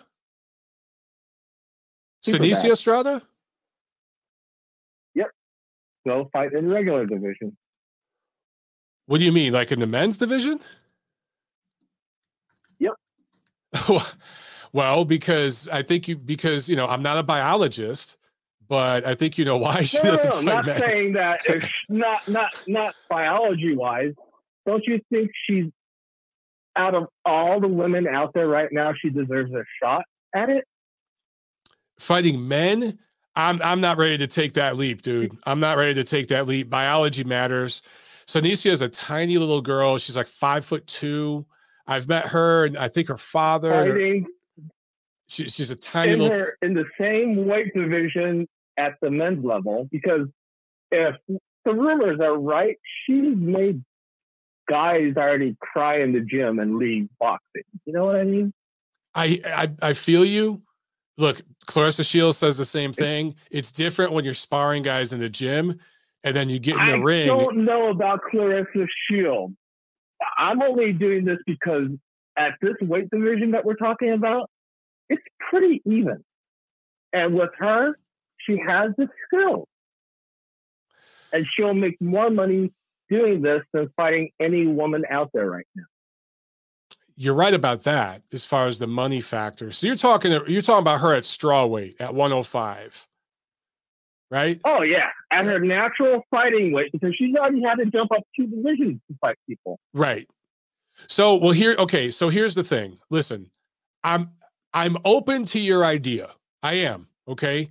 Okay. Um, How, however, I want to see her clear out the division, unify all the belts, solidify her position as you know the dominant force in that division. Here, here's one issue though. I'm looking here at the ring ratings for 105 pounds, the men. Pretty much what I think eight of the 10 fighters are from um, Thailand, uh, Thailand. right? There's a couple no, Japanese I'm not talking guys. about her jumping straight into fighting the champions instantly. I'm talking take her up as a men's prospect and fight her right now because what's she going to do? Make less money fighting women to try to unify that belt when she's technically already beat the person who just got the ring belt. Yeah, I hear you, but up. listen, he- if if we do this experiment, okay, and you're right, Estrada Right, has the skills, and a 105 pound man is nowhere near as strong as a 160 pound man. I understand where you're going with this. I get it, okay. Yeah.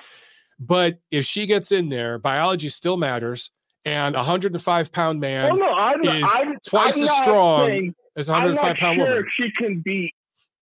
No, no, I'm not sure if she can beat knockout. I'm not sure about that. I'm not saying that, but I'm pretty sure she can beat up men in that division for sure, and work her way to earn a shot at knockout if she can do it.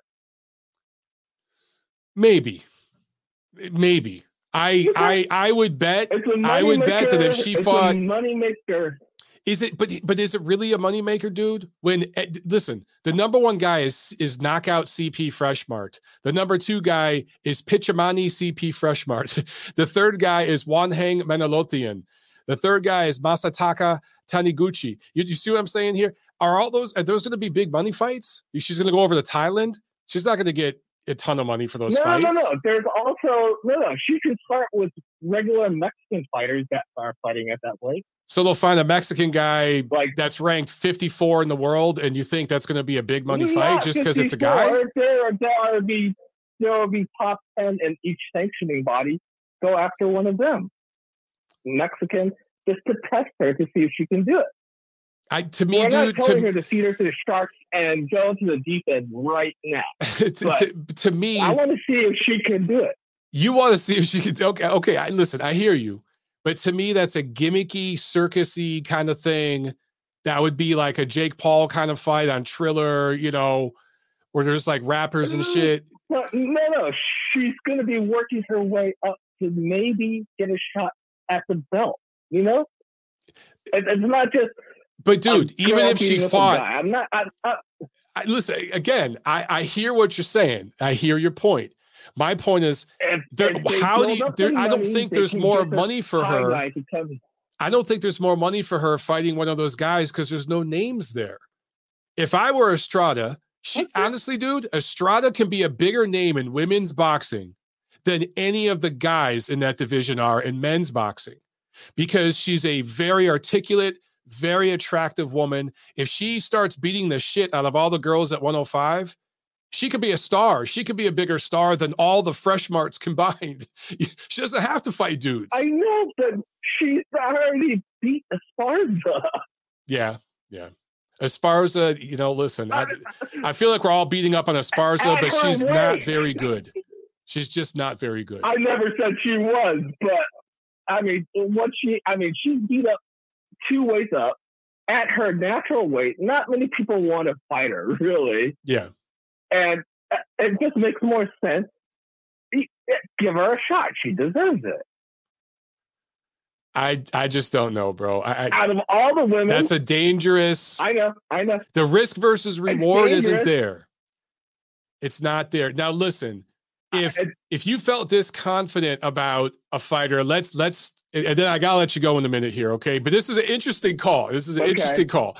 But if okay. if there is a fighter in a division, let's say let's take Claressa Shields for example. If if somebody out there, if people really felt confident that she could beat Jermall Charlo, that would actually no, be a big no. money fight. Now, of course, she gets destroyed, impossible. right? No, no. When you move up to that weight, the the, the physical advantages just in, it's just at, at what they can cut in weight. No, it's not possible. I, I don't see it. At 105, I see it. Yeah, you're right. At 105, it's it certainly more possible. If there was a name, dude, if there is a, regardless of his nationality, if there is a really popular fighter at 105 pounds who is a guy, some little five foot one guy who was really popular that she could fight against, I might be with you, but it's not there. there there's no okay. point to doing it. Well, okay. the other, uh, one last question to let okay. me go. Uh, Real quick. Okay. Was Garcia supposed to be fighting at catchweight? Yeah, they were marketing that as a lightweight fight, but they were both like 140 or some shit. Yeah, that was kind of weird, huh? Uh, that was not a lightweight fight. They were no, both I, over. I'm just, I'm just calling it out. A small guy that small at 139 basically at the yeah. next division up. Really? I noticed that too, bro. yeah, they were trying to be slick, man. Okay. I know that. I, am off, man. All right. Thanks a lot, brother. All right. Look, guys, I know people in the chat are like, what the fuck just happened? Look, man, it's not the craziest idea. This is boxing, guys. We've seen fighters literally wrestle a bear. Okay. We've seen some crazy shit. He is right that biologically a 105 pound man doesn't have the same sort of advantages over a woman of the same size that a guy like me who's 220 has over a woman who's 220 okay?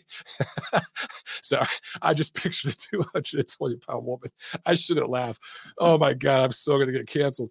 All right but seriously it's not it's not out of the realm of, of craziness seriously it's an interesting question but for me, Estrada is more marketable than any of the male fighters at 105. Nobody wants to see the guys at 105 fight. You have to be really special at that weight to get attention. A guy like Chocolatito, really special, right? So, guys, you know, he's at 115 now, but I'm saying he started at 105. People want to see guys like that fight at any weight, but none of those guys are stars. So it just doesn't make sense. All right, real quick. Uh, super chat from Anthony Santiago. Thank you so much, brother. He says, Great show as always, Mike. I think Triple G needs to turn Canelo 3 into a complete firefight. Same mentality as Marquez in the fourth Pacquiao fight. This guy talking about Estrada is out of his mind. you know, it's it's funny you you make that comment because I think Steve Kim, my friend, uh, made a tweet saying kind of the same thing this weekend that that Golovkin should just go right out there uh, against uh, Canelo and just kind of go balls to the wall early on, like we saw with Marquez. That's an interesting thought because um, maybe that is the best way to go out. I, I don't know. I got to think about that more. And then uh, Kamik Atsi with the super chat. Thank you so much. He says, I want what this caller is smoking. Look, guys, again, I've heard crazier ideas. I have.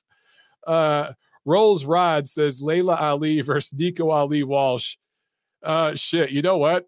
ESPN would fucking do that, and like Mark Kriegel would do like a really serious intro for that shit. They'd actually do it. okay, let's go back to the phones. Um, I think this is Nacho. What's up, man? How you doing? Hi, Mike. Um, yeah, I, am not sure that that that's even feasible. Um, that yeah. idea of Chris's I mean, I understand the logic, quote unquote, that he's applying to it, but like you said, there's no one in that way. Like, can you imagine if Seniesa Estrada went up against uh, Julio Cesar Martinez? Oh my God! I mean, he would mangle her. Yeah. Like, what she the get, fuck? There's no way that I would put her in there. Yeah. yeah. I mean, this dude's crazy. There's no way that you can put her. And and and I was going to use an example of one guy that was in that weight range he was talking about, and I think he would beat her down too. Um, uh, what's his name? I think his name is Felix Alvarado. He's Rene Alvarado's younger Oh brother. yeah, yeah. Yep. He was a champion at 108, and that dude has heavy hands. Oh, he I mean, that's insane. There's He no way. Yeah, there's no way you could put a guy there. You literally would have to find a no hoper off the street that Yeah. couldn't punch through a wet paper bag in order to have a fight with Seniesa Estrada. You put any guy who's a world class guy, they mop the floor with her. I'm sorry. There- Yeah. There's just no way. I wouldn't do it. Biology that, that matters, would be bro. legal murder. Biology Yeah. matters. That would be, yeah, legal murder if you allowed that to happen. Um, yeah, and then uh, I'm just gonna touch on a few of the fights real quick because I mean I know there's a bunch of other people. Uh, Fundora Lubin, totally agree with you, Mike. I think Cunningham did his job. He tried his best to explain to Lubin during the fight what he needed to do, but man, Fundora is just like a like a damn snowball rolling down a hill. Yeah. Once he gets going, it's almost impossible to withstand that pressure and that volume. And he just got eaten up. Um, I give him a lot of credit for dropping Fundora, which had never happened. Uh, I had never even seen a guy hurt him, so I was very surprised that he was able to do that and and drop Fundora. But man, Fundora just went back out there and just put it on him, and and good for Cunningham for stopping it. And like you said, I don't give a damn who it was. That was some bush league shit that they did throwing ice at him because he saved Lubin from getting beat up. Yeah, bullshit. like there's no reason to do that. Cunningham he did an saved the kid outstanding from- job. It did not deserve that. Just didn't deserve it. Exactly. He he saved him from from not being able to to fight again if they would have mm. let him keep going out there. You know, he saved his career. Um, the other fight on there that that I mean I thought was going to be better, but it ended up being one sided. Was Tony Harrison put on a really good performance. He beat Sergio Garcia pretty handily. I was surprised. I thought Garcia would give him a better fight, but man, Harrison just took him apart relatively easily. Um, I wouldn't mind seeing him take on um, Tim Tszyu if Mm. that fight can legitimately be made That'd be awesome. at some point or another. You know, yeah. yeah, that'd be a good fight. Um, and then um, with the uh, Garcia Tagoe, I never had much hopes for Tagoe, Mike. I just thought he was a guy with a built-up record. And once he got dropped by Garcia and he felt his power, like you said, he did everything he could just to be able to say he went the distance. And he was being negative as hell. So hopefully they, you know, they get another opponent in there who's going to actually fight back against Ryan Garcia. But my biggest issue is Goossen literally needs to get to work with this kid. Like he's got so many bad habits that he needs to break in order to, um, you know, get him better as far as, uh, you know, his style and everything. Because he's to get beat fighting the way he fights. He's just too sloppy and, and too reliant on power instead of setting up his shots. So hopefully, you know, he gets another um, training camp or two and a couple more fights before he takes on a big name guy, um, you know, with Goossen. And then um, the other one with um, the uh, the ESPN card. Oh, Santillan. Santillan, you know, he did his job. He went out there. The guy he beat, Barraza, same thing as Tagoe, was just kind of trying to survive. And but Santillan did what he had to do, and he went out there and he knocked the guy out. There was one little interesting tidbit I saw. Steve Kim uh, wrote about it earlier today in an article. He said Tim Bradley had told him that he went to Santillan's team after Yeah, the broadcast yeah. and said that they should go fight Josh Taylor at 147, and that they said that no, that wasn't anything that they were interested in doing. And I'm thinking, the guy is almost 30 years old. Like, what are you guys waiting for? Like, who who do you Mhm. think is going to step up to fight the kid? Like, I don't think that's a bad idea.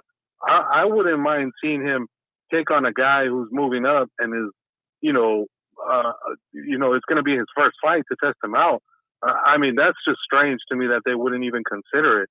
They were just like, no, we don't want any part of that. I was like, oh, wow.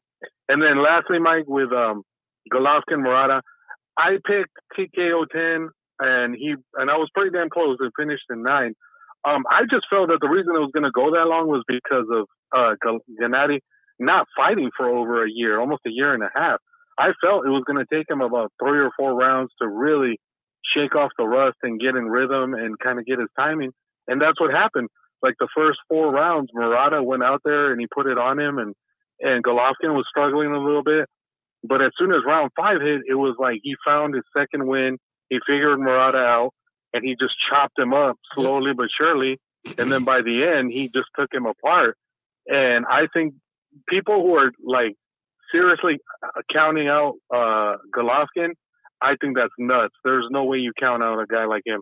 He's going to be better prepared for Canelo.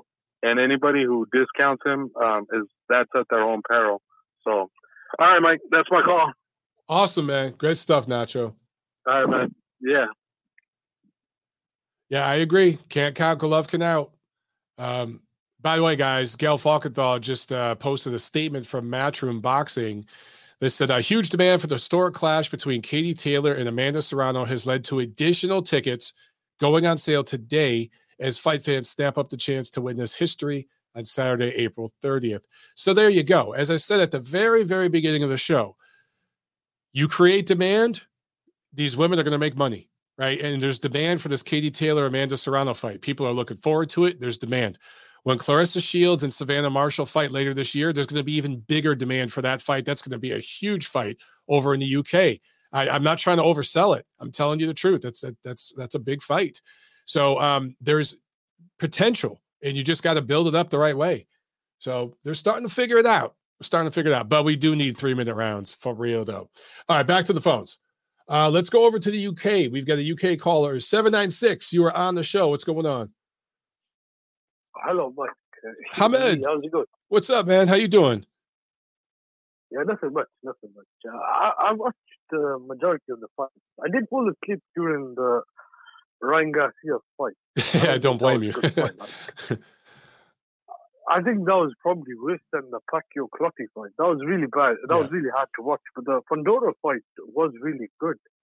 The only thing uh, is, do you think Fundora is good enough to become a world champion? I think so. Um, at 154, I do. I, I think that. Yeah. Uh, you got what Charlo and um, Castaño are going to fight. The winner of that's unified, but then they've got several mandatories to to fight out, and eventually all those belts are going to get broken up. I see Fundora getting a piece of it at some point. Yeah. Yeah, like guys that can do. uh, I'm not sure. Fundora, the thing that I'm impressed me about Fundora is the uppercuts he was throwing, but he's one of those guys I could see get knocked out. Like, I think it was the Boxing Rant guys are saying he's similar to Paul Williams.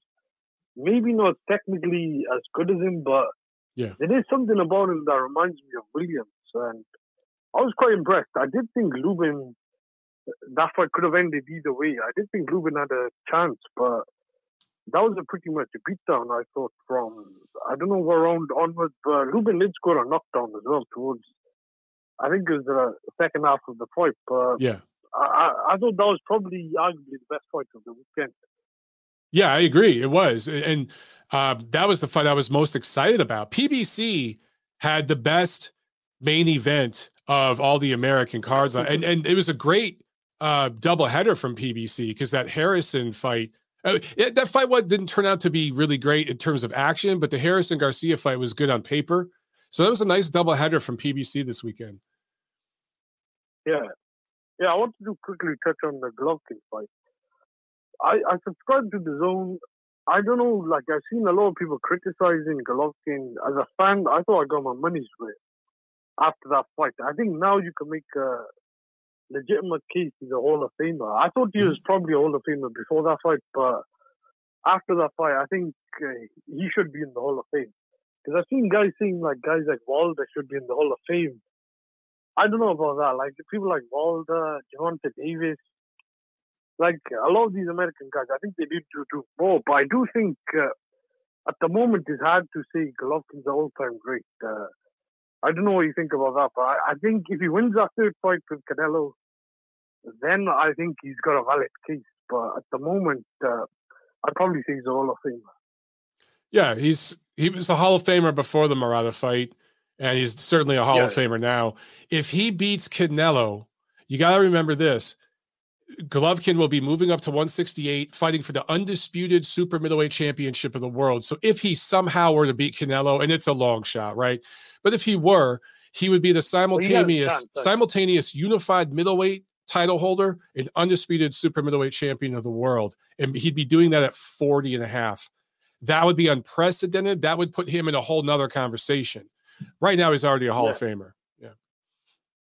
I, I think he has a chance. So I, I, I do obviously heavily favor Canelo, but I think it's funny, it's funny that you mentioned someone was talking about the Pacquiao Marquez uh, fourth fight.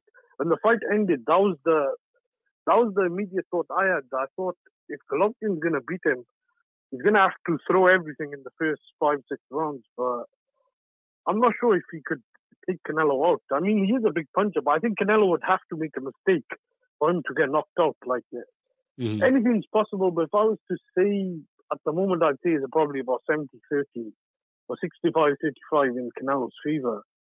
But you never know because someone also was making a good point. They both fought 24 rounds, so maybe Golovkin may have a chance. You never know. But I just, I don't know. I find it hard to see Golovkin winning over 12 rounds. Uh, he is 40, and I think he is showing his age. And to me, it seems like Canelo's getting better and better.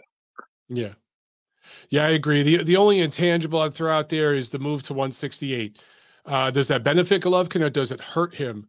We won't know till we know. Yeah. Do you think? Um, one thing I was going to say. Do you think outside Beterbiev, uh, Golovkin has the best chance? Because yes, I know he's fighting Bivol, but not many people are picking Bivol in that fight. Uh, I realize. I think that Golovkin, and I've been saying this for years, Golovkin has a better chance and will of beating Canelo, even if he loses, which the odds state he he likely will.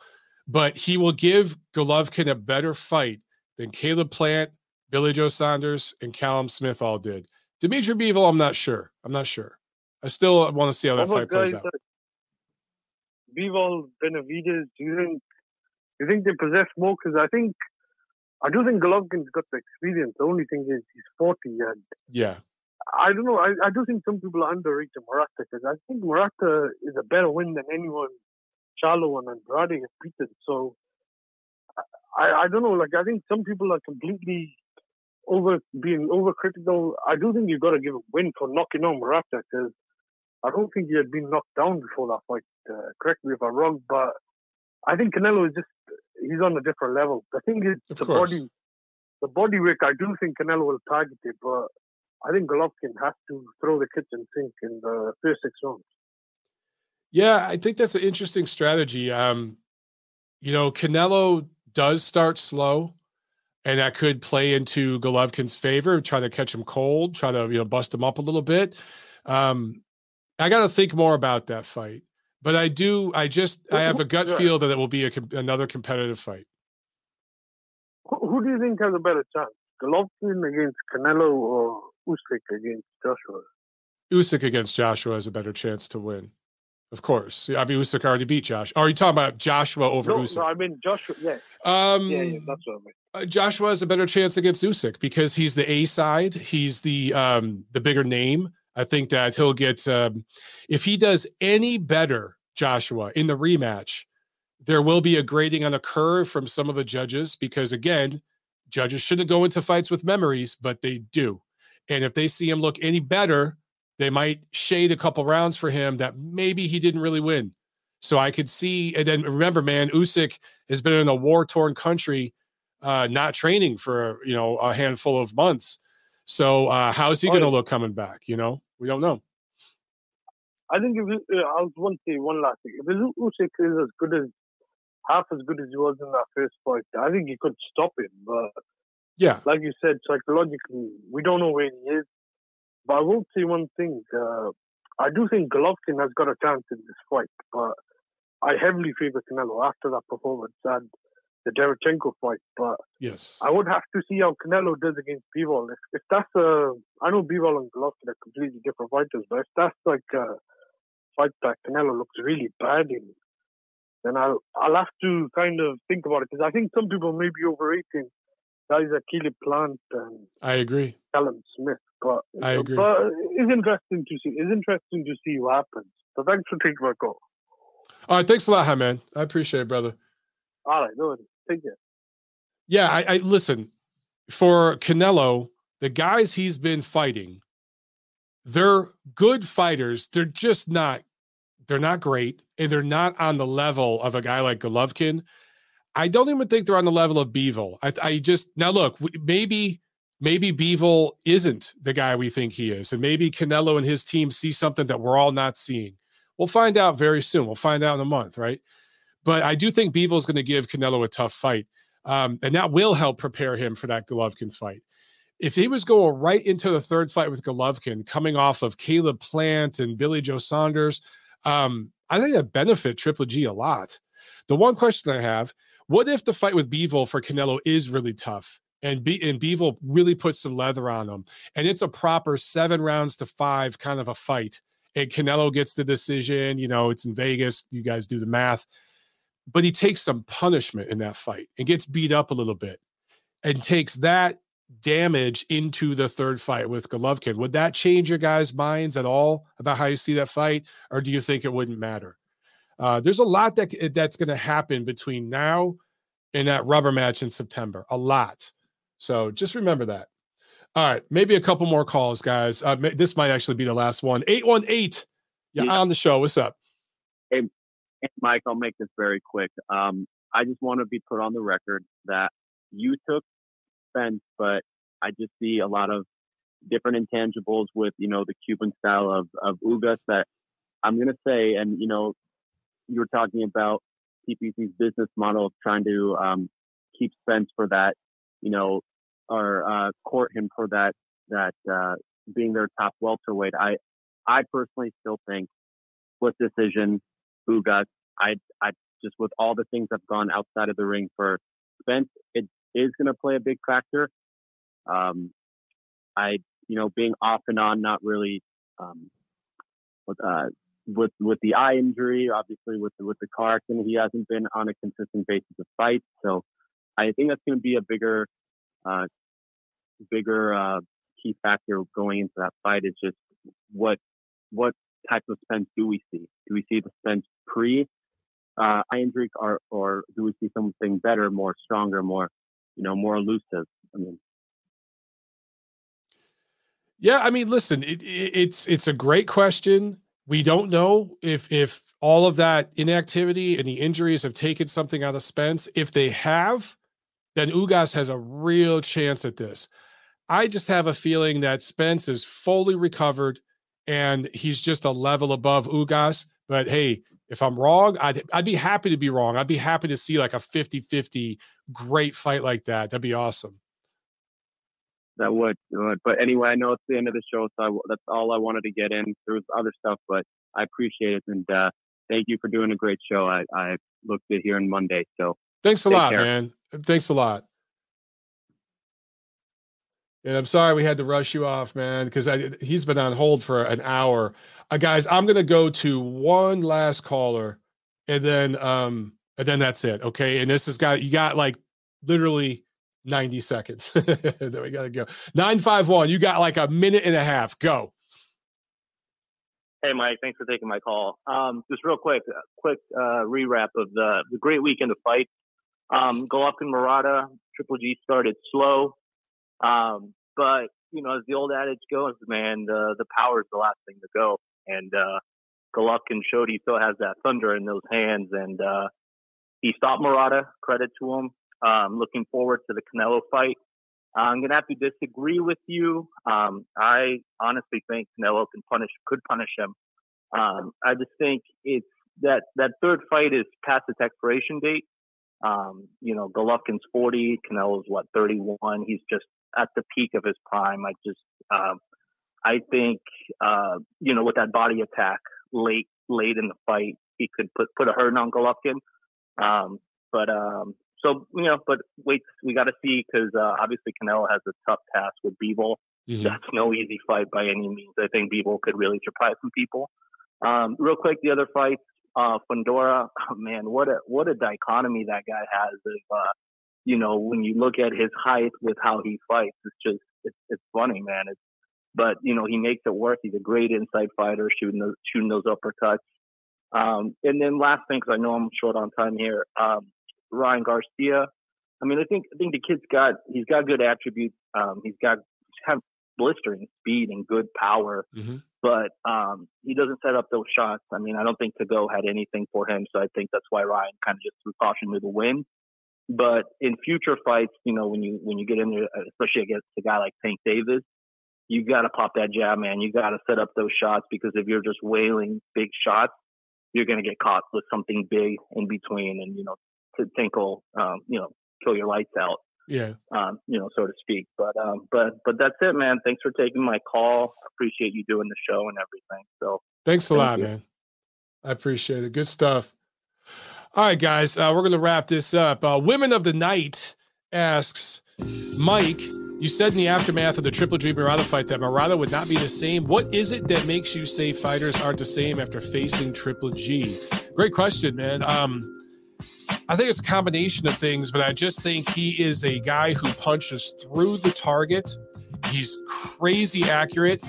Uh, he's kind of like Chocolatito, um, just a heavier version of it. And um, he's going to get you to the body, to the head with both hands.